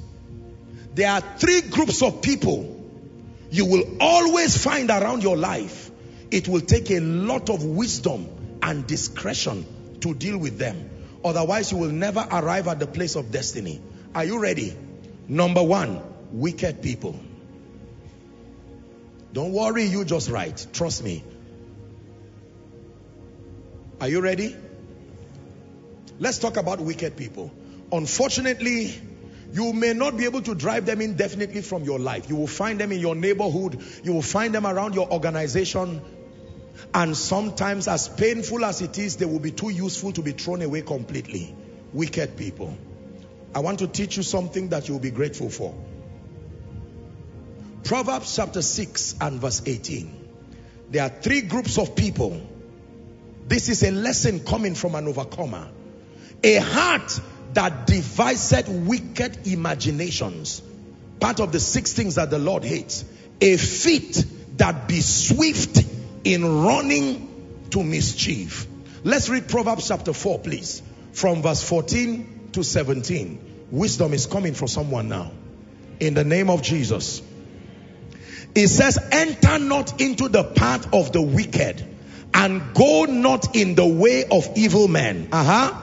Avoid it, it says. Pass not by it. Turn from it and pass away. 16. The Bible says, for they sleep not except they have done mischief and their sleep is taken away until they cause someone to fall. Verse 17. For they eat the bread of wickedness and drink the wine of violence. There are people like that on earth. Believe me, I'm not just trying to be negative. There are people who have chosen to partner with the devil to be wicked. An evil heart, it is called.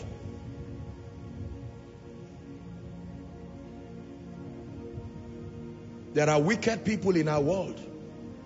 There are wicked people around your organization. There are wicked people in church. There are wicked people in society. It is not within your power to drive them away. You have to sustain the wisdom to need them. Some of those wicked people are your superiors for now. You must learn to work with them. Some of those wicked people, are, they come in various forms. Believers must be educated to know how to deal with wicked people. Number two, the second of the three groups of people you must be aware of if you want to enjoy the life of an overcomer is selfish people.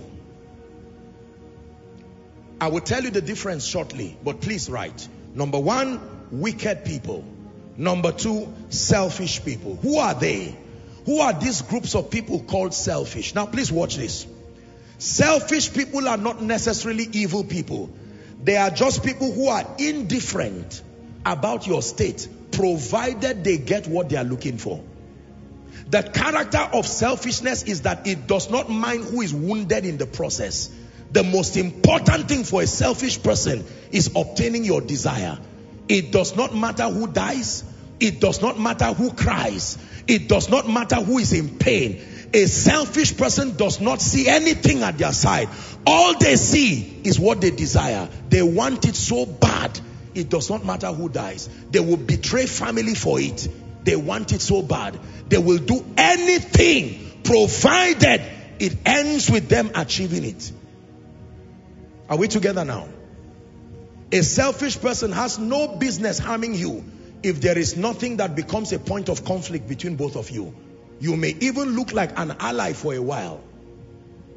Unfortunately, you will find these people everywhere.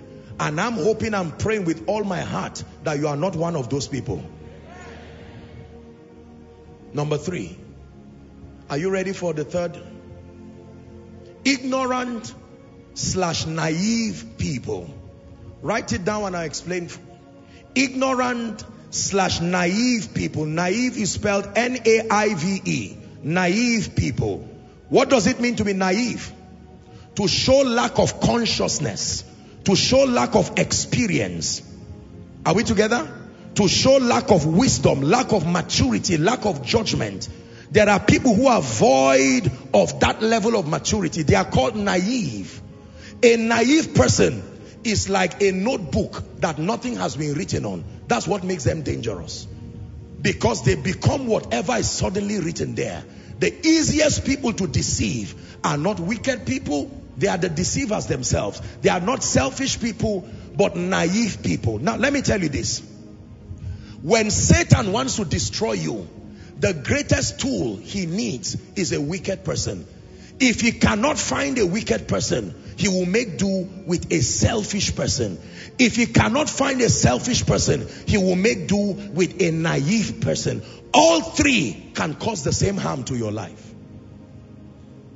The difference is that a wicked person does his wickedness from a premeditated standpoint. So before and after your pain, they are happy. It was the plan. A selfish person like Judas is focused on making money out of Jesus, not with the intention for Jesus to die. Usually, when the harm is done and what they are looking for, they now have, then they have the conscience to regret. And they say, but I didn't want it to go this far. Have you heard of people who beat someone till the person died? And when they are in police custody, they will tell you the plan was not to kill the person. I arranged the kidnap of the person so that I will get 10 million. I didn't plan that the person will die. Wicked people, selfish people, ignorant or naive people can be tools that can become a disaster to your life except and unless you sustain the wisdom to live with them. Unfortunately for the rest of your life, you will be immersed in the midst of these kinds of people every day, including tomorrow, including forever. You would think that because Jesus was the son of the living God, he would not have these kinds of people around him. They were among his disciples, unfortunately. They were among the scribes and the Pharisees. They were among the members of his congregation. They were among the onlookers. And for the rest of his life on earth, Jesus, your Jesus, my Jesus, as the word of God, the word God incarnate, he lived in the midst of these people. Do you know all these three people, I don't have the time to show you. I would have shown you that all these three people played a role together and made the death of Jesus possible. Even though we know now that it was the hidden wisdom of God, but these three groups of people, the naive people who said crucify him, let his blood be upon our heads. The scribes and the Pharisees who plotted it intentionally and Judas who wanted to make money out of Jesus, not to destroy him. Ladies and gentlemen, please hear me. If you do not sustain the wisdom to walk with these people, you will get into trouble. Hallelujah. Especially naive people. I hope you know that the first fall was because of this. The woman you call Eve. Eve did not fall because she was a wicked woman. No. She was beguiled. I think it's Second Corinthians 11 and verse 3. Did I get that right? Please give it to us. But I fear, that's right, lest by any means, as the serpent beguiled Eve through subtlety, you see that now? So your mind should be corrupted by the simplicity that is in Christ. Satan comes to a naive woman and begins to sell a narrative and sell an idea. How many good people have been turned into wicked people because they were so naive? It is the reason why believers must be trained and be mentored. There are people today who have been made to steal. They are not thieves. They were just naive. There are many young boys today that have been made to join terrorist groups. By the time they catch these boys, some of them are barely teenagers in their early adulthood and you would find out they were just indoctrinated with extremist views.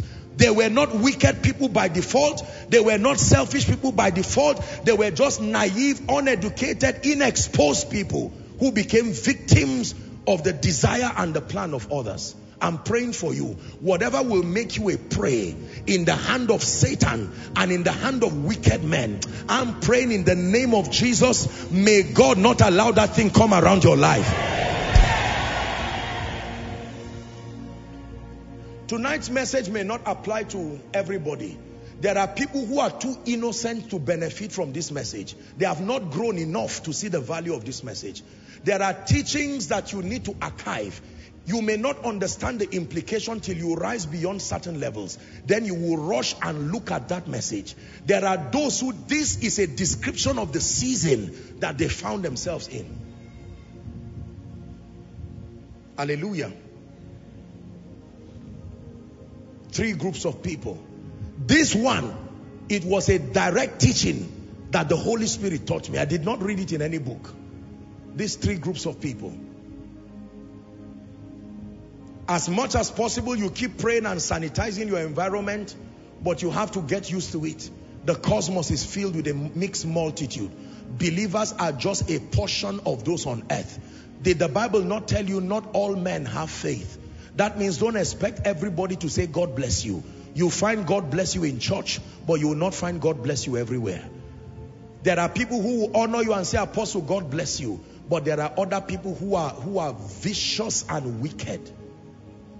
There are others who are selfish. Unfortunately, this selfishness has spilled even to spouses, spilled into leaders. There are people who will not mind their entire families go down with all due respect, provided they go forward. There are parents who will not mind their children becoming prostitutes provided they return with money for them to eat. The Lord will show us mercy in Jesus' name. Can I still give you one more?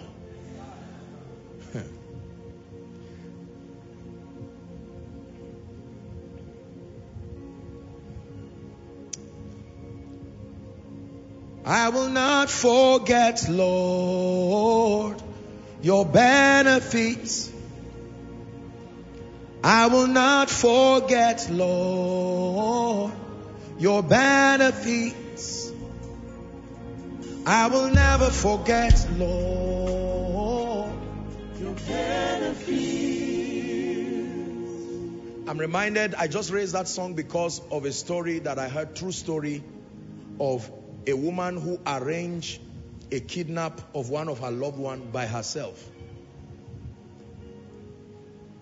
Arranged that kidnap and was joining all the people to cry too. How many young boys today talk to armed robbers and say, my father has money in this other room, the second one. And when the armed robbers come, plus the boy, they tell him to lie down too, and he will lie down and you will think he's innocent. By the time they carry the money, is when is the is when the sharing formula goes wrong. Usually that's where people just scatter everything. Hallelujah. I'm praying for you, making reference to my teaching, the seeing eyes. Anybody who you have drawn to your life and is holding a sword you cannot see on your neck. I'm crying unto my God tonight. May God open your eyes to see this night. May God open your eyes to see this night. Listen, in this world, bar, if God does not show you mercy, you will be helping to hold the knife that will kill you and not know. I'm not, I'm not planting fear. This is wisdom. This is how life works. Whenever you see an overcomer, there are men who know this. That among all the people who say apostles, sir, yes, sir, yes, ma, your majesty, you are the greatest man of God in the world. Among those mixed multitudes, you must have the intelligence to discern that there are wicked people. There are selfish people. There are naive people. But like I taught you when I taught you on destiny helpers, I'm happy to also announce to you that there are sincere people. Do not think everyone is out to destroy you. No. Don't allow your pain stop you from knowing that they are sincere people. Don't throw the baby and the bad water. I need to balance this before we get to the last point. There are sincere people. I pray you become one of them. That you become a breath of fresh air to someone. And that the person will say, from the day you came into my life, you healed me from the pain of 20 years. I never believed that there would be Christians who could be sincere, but thank God for the gift of you. I'm praying again for someone who came to church saying, God, please bring a good friend to my life. I'm tired of people piercing me. I've spent my life with injuries from betrayals. May my God, who is also your God, send sincere people to you. Ah, can I tell you, sincere people have a therapeutic effect. When you find godly and sincere people, you can sleep with your eyes closed. And the thing about life and about God is one sincere pe person can bring the healing, the healing that hundred people may have caused for you. There are sincere people. Burn this at the back of your mind. Probably you are seated next to one there are sincere people. Don't draw a conclusion from your years of pain and betrayal, from your years of whatever. Oh, they cheated me in business. Oh, church people are terrible. All pastors are demons. They just, no! Don't conclude like that. There are still sincere people. There are still sincere people. This is a prophetic message for someone. Are there still good men? Yes. Are there still good women? Yes. Are there still good parents? Yes. Are there still good politicians? Yes. Are there still good leaders? Yes. Are there still good men of God? Yes. Are there still sincere Christians? Yes. If you are not part of that sincere army, there is room for you to join. But do not conclude that all men are evil. You may be wrong. There are evil men. There are selfish men. There are naive men. But my goodness, there are men who are called gifts. When they come into your life, in a moment, believe me when I tell you this, this ministry, Koinonia, you see, has enjoyed the ministry of such men. There are a few of these men God has brought in my own life. Truly, you can call them consolations by God. And Adam had children, he knew his wife, he had Cain and Abel. What did Abel do for Cain to kill him? Cain killed Abel and was arguing with God. You can imagine the pain of that loss in the heart of Eve.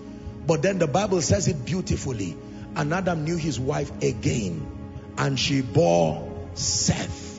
And the Bible says men began to call upon the name of the Lord. I'm praying for you one more time. Maybe to a preacher who has been badly wounded, betrayed by the people around you. Maybe some parents, you have trusted people and they went to your back and caused you pain. Your heart is bleeding right now. You've lost money. You've lost trust. You shared secrets about your life with people and they made a shipwreck of their destiny as a consolation. May my God send true gifts to your life. May my God send good people to your ministry, to your business, to your organization in the name of Jesus Christ. Number eight, lessons from an overcomer. The eighth and final destiny defining principle that I want you to learn tonight is this. Define the most important things in your life. Not everything is worth dying for. Define the most important things in your life and I will guide you. Not everything is worth dying for. Please don't kill yourself unnecessarily. There are things that are not worth dying for. Eighth principle define the most important things in your life. Not everything is worth dying for. There are people who have died today if they have the opportunity to come back, they will smack themselves at the cheek and say it was not worth it. I can tell you, everything in life does not hold equal value. You will never rise to the state of an overcomer and you would have wasted the lesson from your, your discussion with an overcomer if you do not know this all great people, all champions in the spirit, in ministry, in organizations and in life, they know some of them have learned from their many years of pain that not everything in life is worth dying for. I have studied the subject of fulfillment myself and I have taught you a few teachings around fulfillment. I refer you to two of my teachings. One, what seekest thou? Number two, the law of seasons. But in my studying the subject of success and fulfillment, I found out at the end of my study and gleaning from the wisdom of fathers and champions indeed that there are only three things that are worth dying for. The most important thing in your life is defined as what you can die for, not what you are living for. The most important things in your life are defined not just because you are living for them, but that you can die for them. Anything you cannot die for is not that important. Don't let it give you heart attack.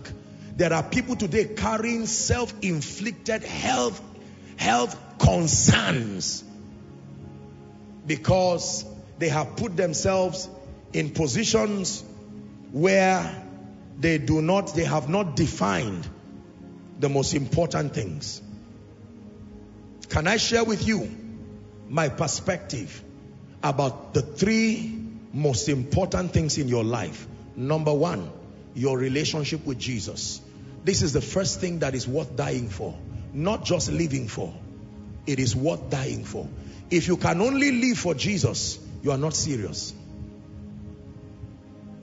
Genuine love is demonstrated in the ability to both live and if need be, die for a cause.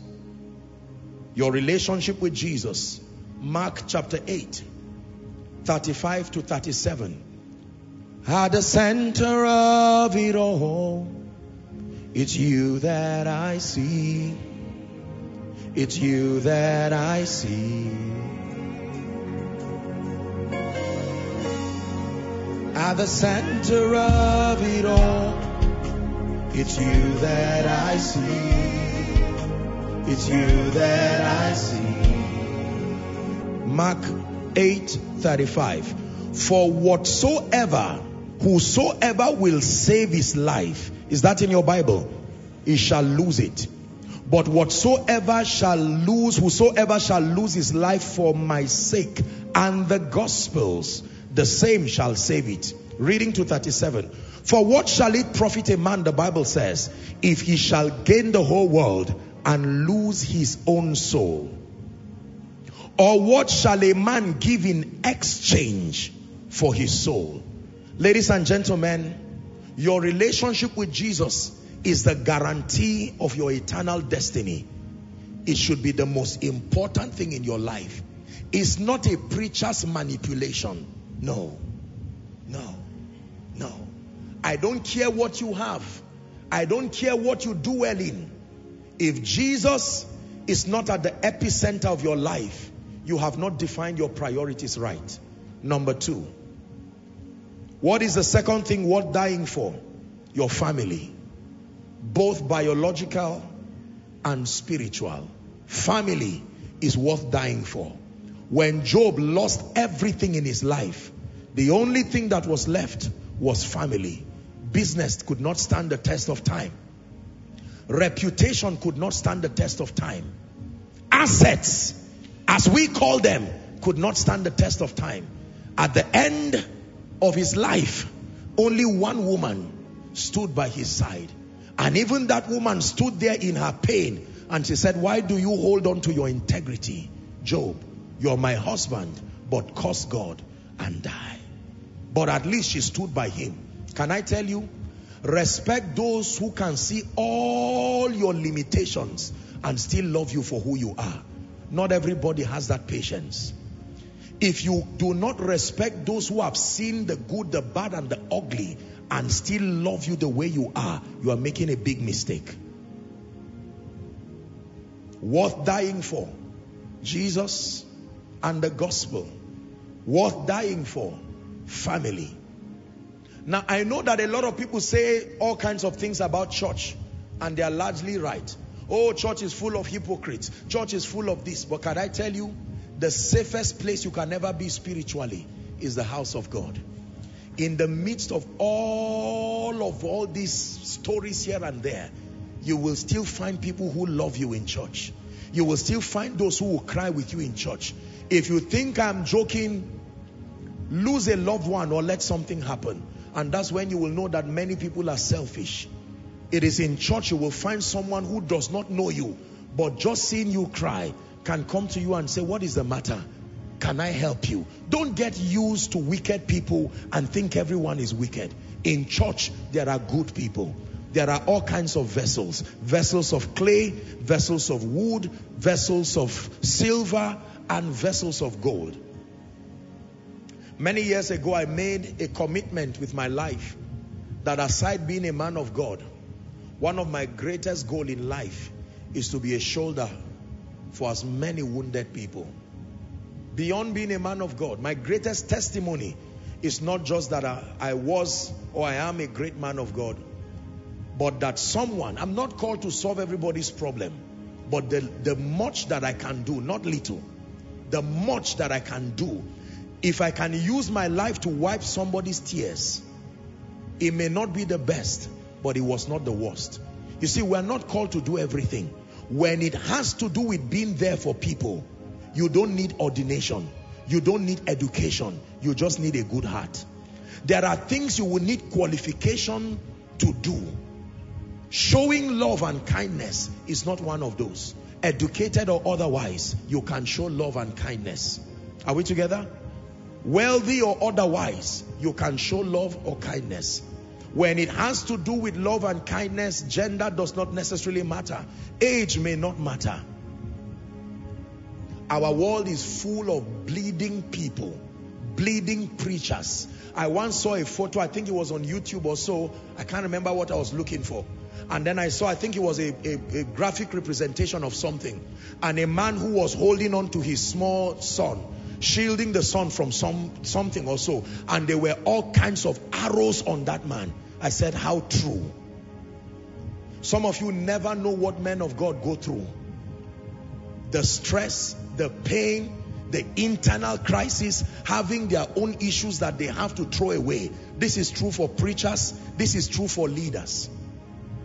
And most times the church sometimes can be full of very ungrateful people they do not know that every sermon you hear comes from a standpoint of blood, tears, and sacrifice. How about leaders? You come to your workplace and you see ideas that keep scaling that organization, not knowing that someone lost sleep for that idea to come about. I'm praying for you that you will train your spirit to respect greatness when you see it. There is no gift of greatness in the Bible. Greatness is a cumulative of this journey. And tonight we are learning lessons from an overcomer so that you will become one yourself. Three most important things. Number one, your relationship with Jesus. Number two, your biological and your spiritual family. Number three, your assignment. John chapter 4 and verse 34. Jesus expressed it so beautifully. 434, John. He said, my meat. The word meat there means my nourishment. Almost as though my living, my remaining is based on this. The ability to do the will of him that sent me and to finish his work. Can I tell you? Sometimes I live a very busy schedule by Tuesday, we're in Cote d'Ivoire. To Wednesday, we return back straight and I'm preaching at the Four Square Convention. Thursday and Friday morning, as soon as I'm done, headed from Abeokuta back to Lagos and then to Port Harcourt to still preach that same night, one session with House on the Rock. And sometimes you are stretched to the borders and you keep asking, why all this? I can tell you, the joy that comes to your heart when you know that your life is being a blessing cannot be contained with anything. No amount of money will replace it. No amount of fulfillment. If you have not tasted this, your life is not valuable enough. There must be fulfillment beyond material things that you get. And it comes by pouring yourself as a drink offering. Someday if Christ tarries, we'll all not be here. Hallelujah. And like I would always say, the hymn writer says, thus will we pass from the earth and its toiling, only to be remembered. We used to sing this song in the seminary and some will even cry. And then we'll go back and do exactly what the song was warning against. Hallelujah. Your relationship with Jesus is worth dying for. Let me tell you what is not worth dying for. Fame. Money. Positions. Titles. Competitive achievements. They are not worth dying for. You will hurt yourself and pierce yourself with many sorrows and not even live to see yourself step into it. There are some people today who will not sleep. Why? Because you saw a wrapper that someone wore. Please, after koinonia, go and sleep. I release that grace upon you. Are we together? There are people today who will not sleep because they checked their social media, uh, whatever, and saw two likes, two follows, two shares, And they say, no, this can, I, mean, it can't be. Go and sleep, please. This person was my junior in school and is now dedicating his house. No, please go and sleep. It's only when you are awake that you can go forward. Dead men don't go forward. There is no progress to dead people. Are we together? Yeah. There are things that are not worth losing sleep about. Please, I give you a sound counsel, a lesson from an overcomer. Learn to be contented while you aspire for great things. At every level, contentment is not mediocrity is gratitude. Celebrate seasons. Don't hurry out of them. You will miss the season you are rushing out of now. Rushing out of now. Hallelujah. With all humility, there are things I cannot do again by reason of this supposed public or celebrity life. Sometimes I look back and I wish I had moments where I could smuggle myself maybe to just walk around. Literally, can you imagine? Someone, if someone sees you on the street, even if you are just walking, the person will kneel down there and say, finally, I know, God, I will not let you go. They can literally hold your trouser in a junction. And you know Nigerians are people of faith. They don't care. If they tear the trouser and get their blessing, to them is a good bargain. Hallelujah. I'm generally not the kind of person who likes all this, um, oh, you are this, and I, I usually don't like it. But sometimes you get to a point where you can't hide again, you can't do anything. And most people get beguiled by those things. When you see great people, you usually admire, you inspire, and then for many people, that, that inspiration from them now becomes cancerous because you lose sleep. I can't believe this. Is it not this guy that I even got filled with the Holy Ghost? He's the one who now has a membership of 1,000 people. And I am here with three people, four people. Please, dear man of God, do not lose sleep. The one person you are training is equivalent to a nation. A competitive spirit is cancerous. Literally, medically cancerous. It will destroy you. Anything that will not give me sleep, may God not bring it around my life. Are we together? Yes. Be content with the car you have now while trusting God for a greater one. A greater one will come, but drive the one you have with pride and don't let nobody bully you. Be content with the house you have now. Don't worry. Be content with the one cloth, the one shirt you have now. Man of God, be content with the 50 faithful members that God has given you. Serve them with all your heart. Now, let me say this before we find a place to pray. If I were that overcomer who was giving you the lessons, I will add one more. Learn from scars and learn from crowns. If you learn from victorious people alone, you did not learn well. There is something only pain can teach. There is something only failure can teach. Please, I want you to listen to me.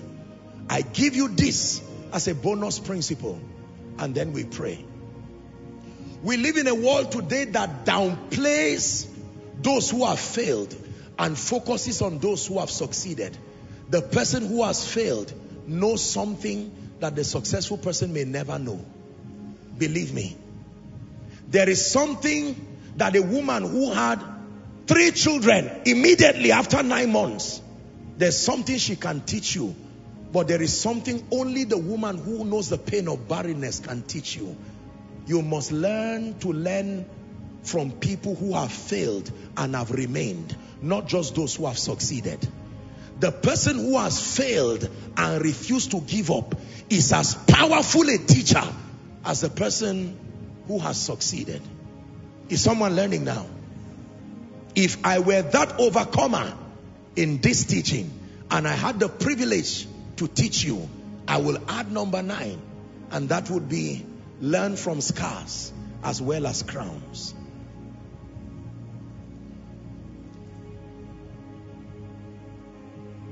I know you are a man of God and you have experienced miracles and explosion.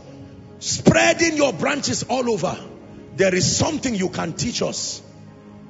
But I also want to hear from the man who has only pastored 10 members for 10 years and has not given up. There is a kind of wisdom only that man can bring. Are we together? Yes. I want to learn from the woman who gave birth immediately and the one who waited 20 years. Both of them have something to tell me. I want to learn from the man who never had an opportunity to be educated, but he was able to raise three or four children. Not just the CEO who became a billionaire at 19. Both of them have something to tell me. Can I tell you? Do not fall prey to the mistake that many have made. Do not just respect successful people alone. Respect those who have failed and are still standing. When a man fails and refuses to give up, there is something he has and he can tell you. Is someone learning?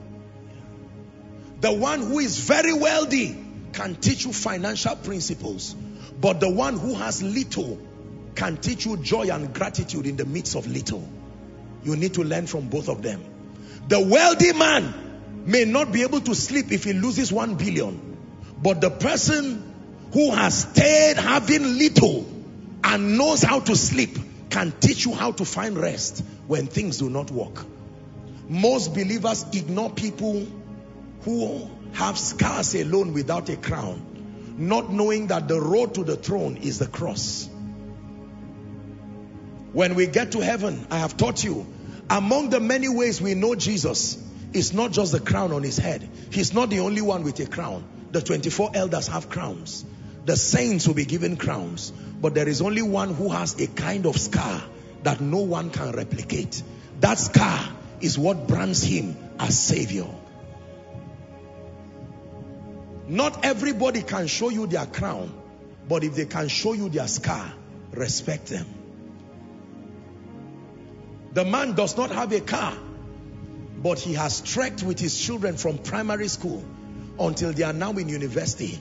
Let him teach you how to be joyful without things. There is something he can teach you. I learn from everyone. The Bible says go to the ants and learn.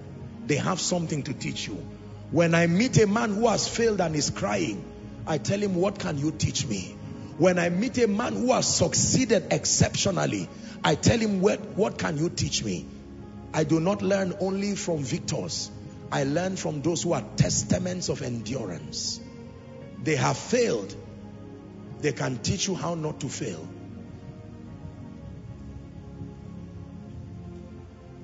You are the one that we praise. You are the one we adore. You give the healing and grace that our hearts always hunger. Oh, our hearts always hunger. It is not only elderly people that can teach. Children can also teach. Elderly people can never become children again. But children have a chance to become elderly people. Respect them. They have the advantage of time. Elderly people can have wisdom, but there is no time to correct certain mistakes again. But children have the advantage of time.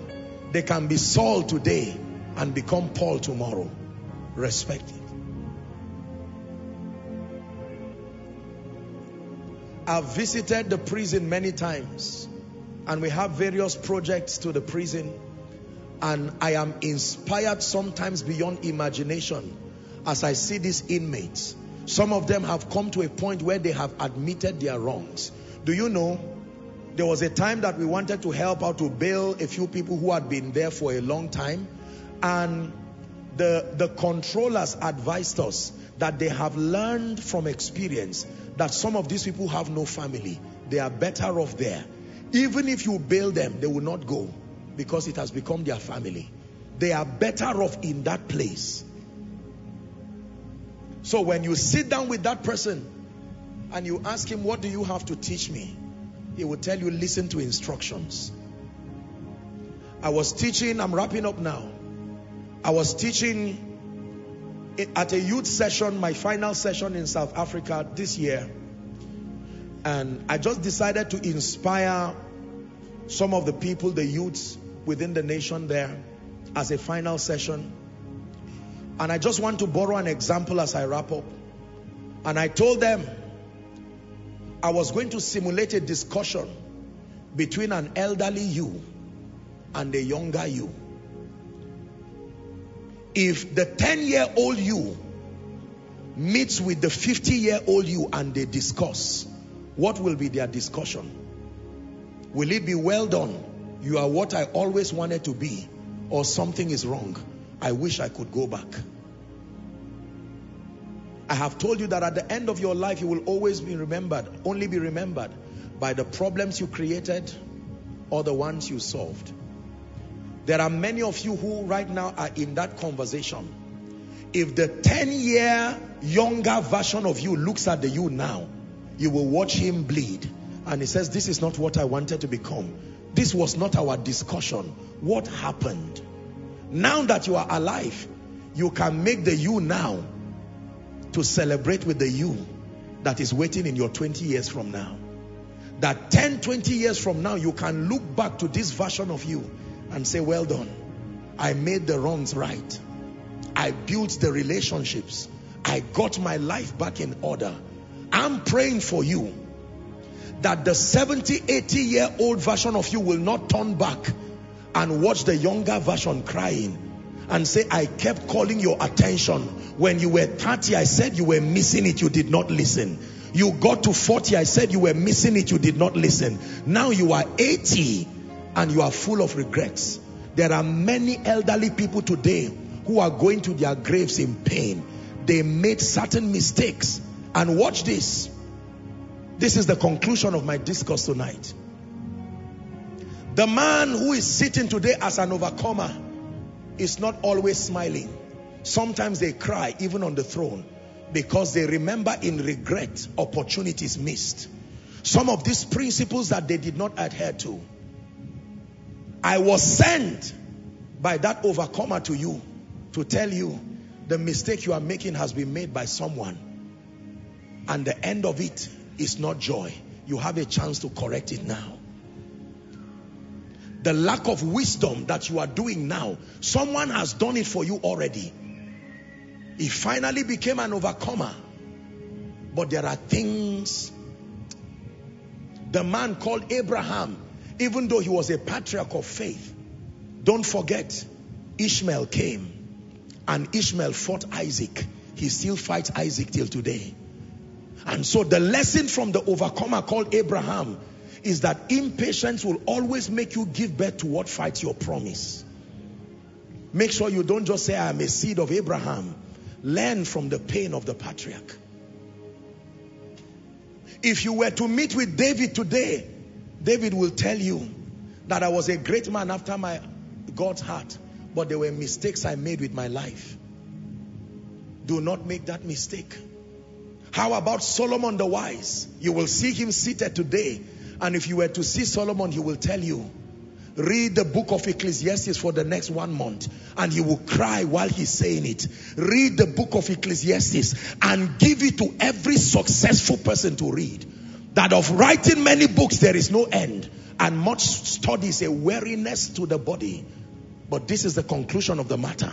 Fear God and keep his commandments, he said, for this is the whole duty of man.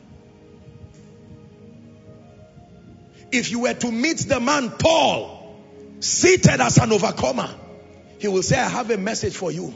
Know God early. Know God early. It will save you a lot of problems. Know God early. If you were to meet Esau and meet Jacob, they would tell you, do not sell your destiny for a pottage of stew. It is not worth it. Do not sell your birthright because you are hungry. Endure. Your birthright is greater than your hunger today. And then, if you sit and watch the greatest overcomer of all times, he's called the King of Kings. He seated himself upon that throne. Let me tell you what he will tell you. Come unto me, all ye that are heavy laden and are weary, and he will tell you, I can give you rest. Rest from yesterday. Rest from pain. Rest from misery. Rest from curses. I can give you rest. He says, my yoke is easy and my burden is light. You shall find rest indeed for your soul. Take my yoke upon you. If you meet the overcomer, he will tell you, no matter how your sins are, I paid that price for you as proof of love. You may not be able to do anything about yesterday, but you can start afresh today and make meaning with your today for a great tomorrow. We are surrounded by overcomers. They are called a great cloud of witnesses. I've been assigned by the Spirit to glean from their wisdom and to share with you tonight irrefutable destiny defining principles that have turned ordinary men to become champions hoping that soon enough in your lifetime you will have a chance to sit upon this rare throne that not many sit on as an overcomer yourself. That your name will be turned from Joshua Selman to an overcomer from Mary from grace to an overcomer. That people will look at you and indeed you will be called an overcomer please rise up on your feet.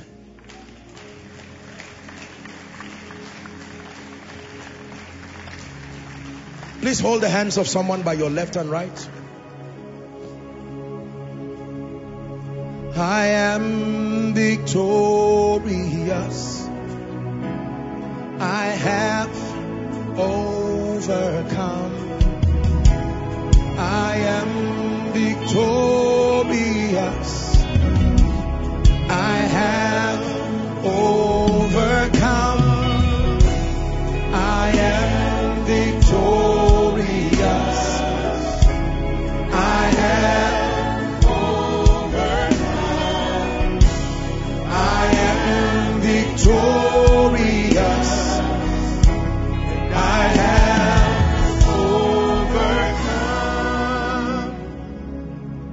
Whilst you are holding the hands of your neighbor left and right, I want you to pray a very simple, sincere prayer from the depth of your heart.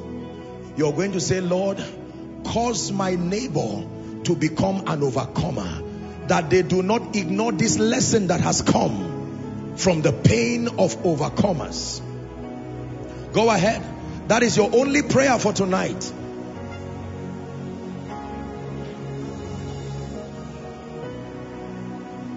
Pray for your neighbor. He's taking the pain and the sorrow away.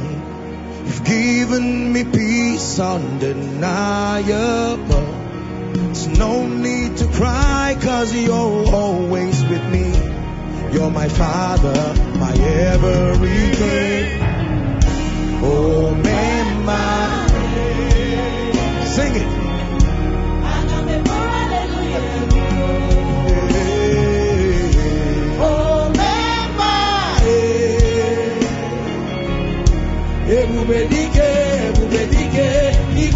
Lord, you took my pain away and then you gave me joy. You're my peace, my melody in the center of the storm. You gave me a brand new song to sing to you. That's why I will lift up my voice and sing. Yeah, yeah,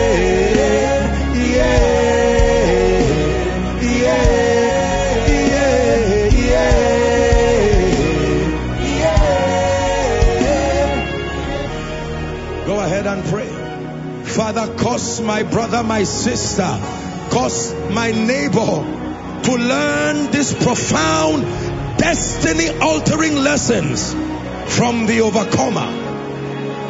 From Abraham, the overcomer. Paul, the overcomer. Jesus, the greatest of all overcomers. From our fathers who have become overcomers.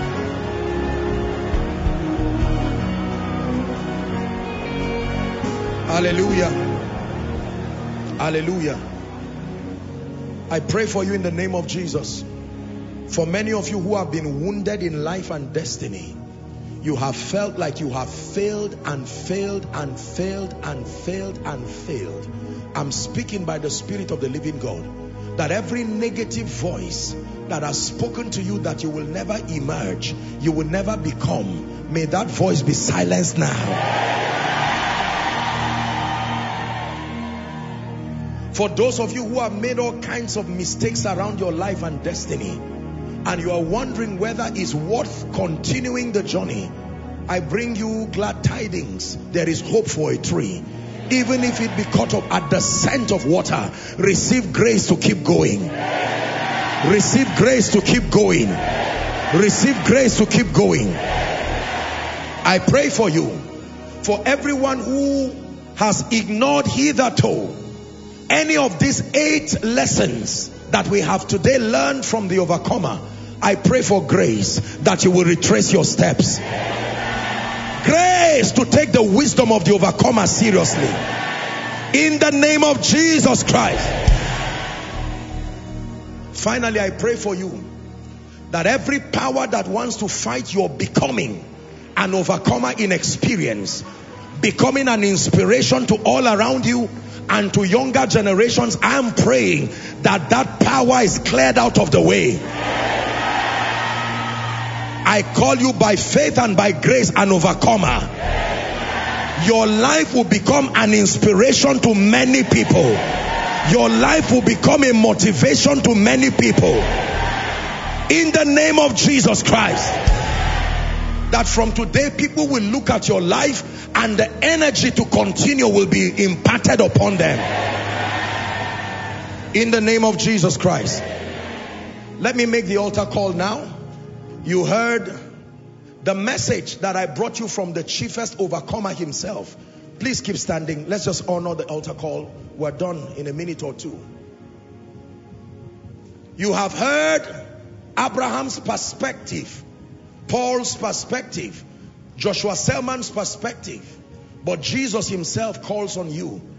And this, the chiefest of all overcomers. In fact, the reason why there are all other overcomers, he's calling you to make it right with him tonight. It doesn't matter what has gone right or wrong in your life, ladies and gentlemen. When you come to Jesus, he gives you an opportunity to make it right. I want to call two groups of people in one right now. Two groups of persons. Number one, those who are making this decision for the first time. You are saying, Apostle, I will do myself a disservice to ignore this call, not after the things that I've heard today. And then number two, the second group are people who are saying, I need to rededicate my life. As you kept reading the list, I found out that I was a victim of almost all of them. I have almost all through my life ignored the counsel of this overcomer and I want to make it right. I'm going to count one to five. Leave wherever you are and literally run. Come and stand before me as I lead you to make this decision and to encounter this overcomer. Please may I request that you stand so there'll be space. I'm counting now. One. Let's honor them as they come. Two. Come. Come. Don't be ashamed. The overcomer calls you. Regardless your past, regardless yesterday, regardless your limitations, he gives you a new opportunity. No eye has seen, no ear has heard what God has prepared for me. So I submit to his work in me till Christ be formed in me. No eye has seen, no ear has heard what God has prepared for me. So I submit to his work in me till the Christ is formed in me. Ladies and gentlemen, brothers and sisters, thank you. Thank you for making this noble decision. You're joining them. Please hurry up. It's my joy and honor to introduce to you the overcomer, Jesus himself, the captain of our salvation, the one who sits at the right hand of the Father, he calls you into a functional relationship. The Bible says, as many as will come to him, he will in no wise cast away. May I request that you lift your right hand, please, high above your head as a sign of surrender and say this after me. Believe it whilst you say it. Say, Lord Jesus, I have heard your word. I come to you just as I am. I believe that you died for my sin. I believe that you rose again for my justification. Right now, I receive your life and I declare that eternal life is in my spirit now. I declare that you are my Savior, you are my Lord, you are my King. I also declare that the power of sin, Satan, hell, and the grave is broken over my life. I am a child of God from tonight and I live the victorious Christian life. Amen. Father, thank you for these blessed ones. They have lifted their hands declaring your lordship over their lives. I'm praying for them in the name of Jesus that the grace to walk as a true believer, may that grace be released upon you. And by the authority of scripture, the power of sin, Satan, hell, and the grave is broken over your life. In Jesus' mighty name, I pray. Amen. Please, may I request that you move to my right. There are counselors waving the placard. They will have a word with you very quickly, and then you'll be back to your seat. Let's honor them as they go. Thank you so very much. Thank you so very much. Koinonia, are you still clapping?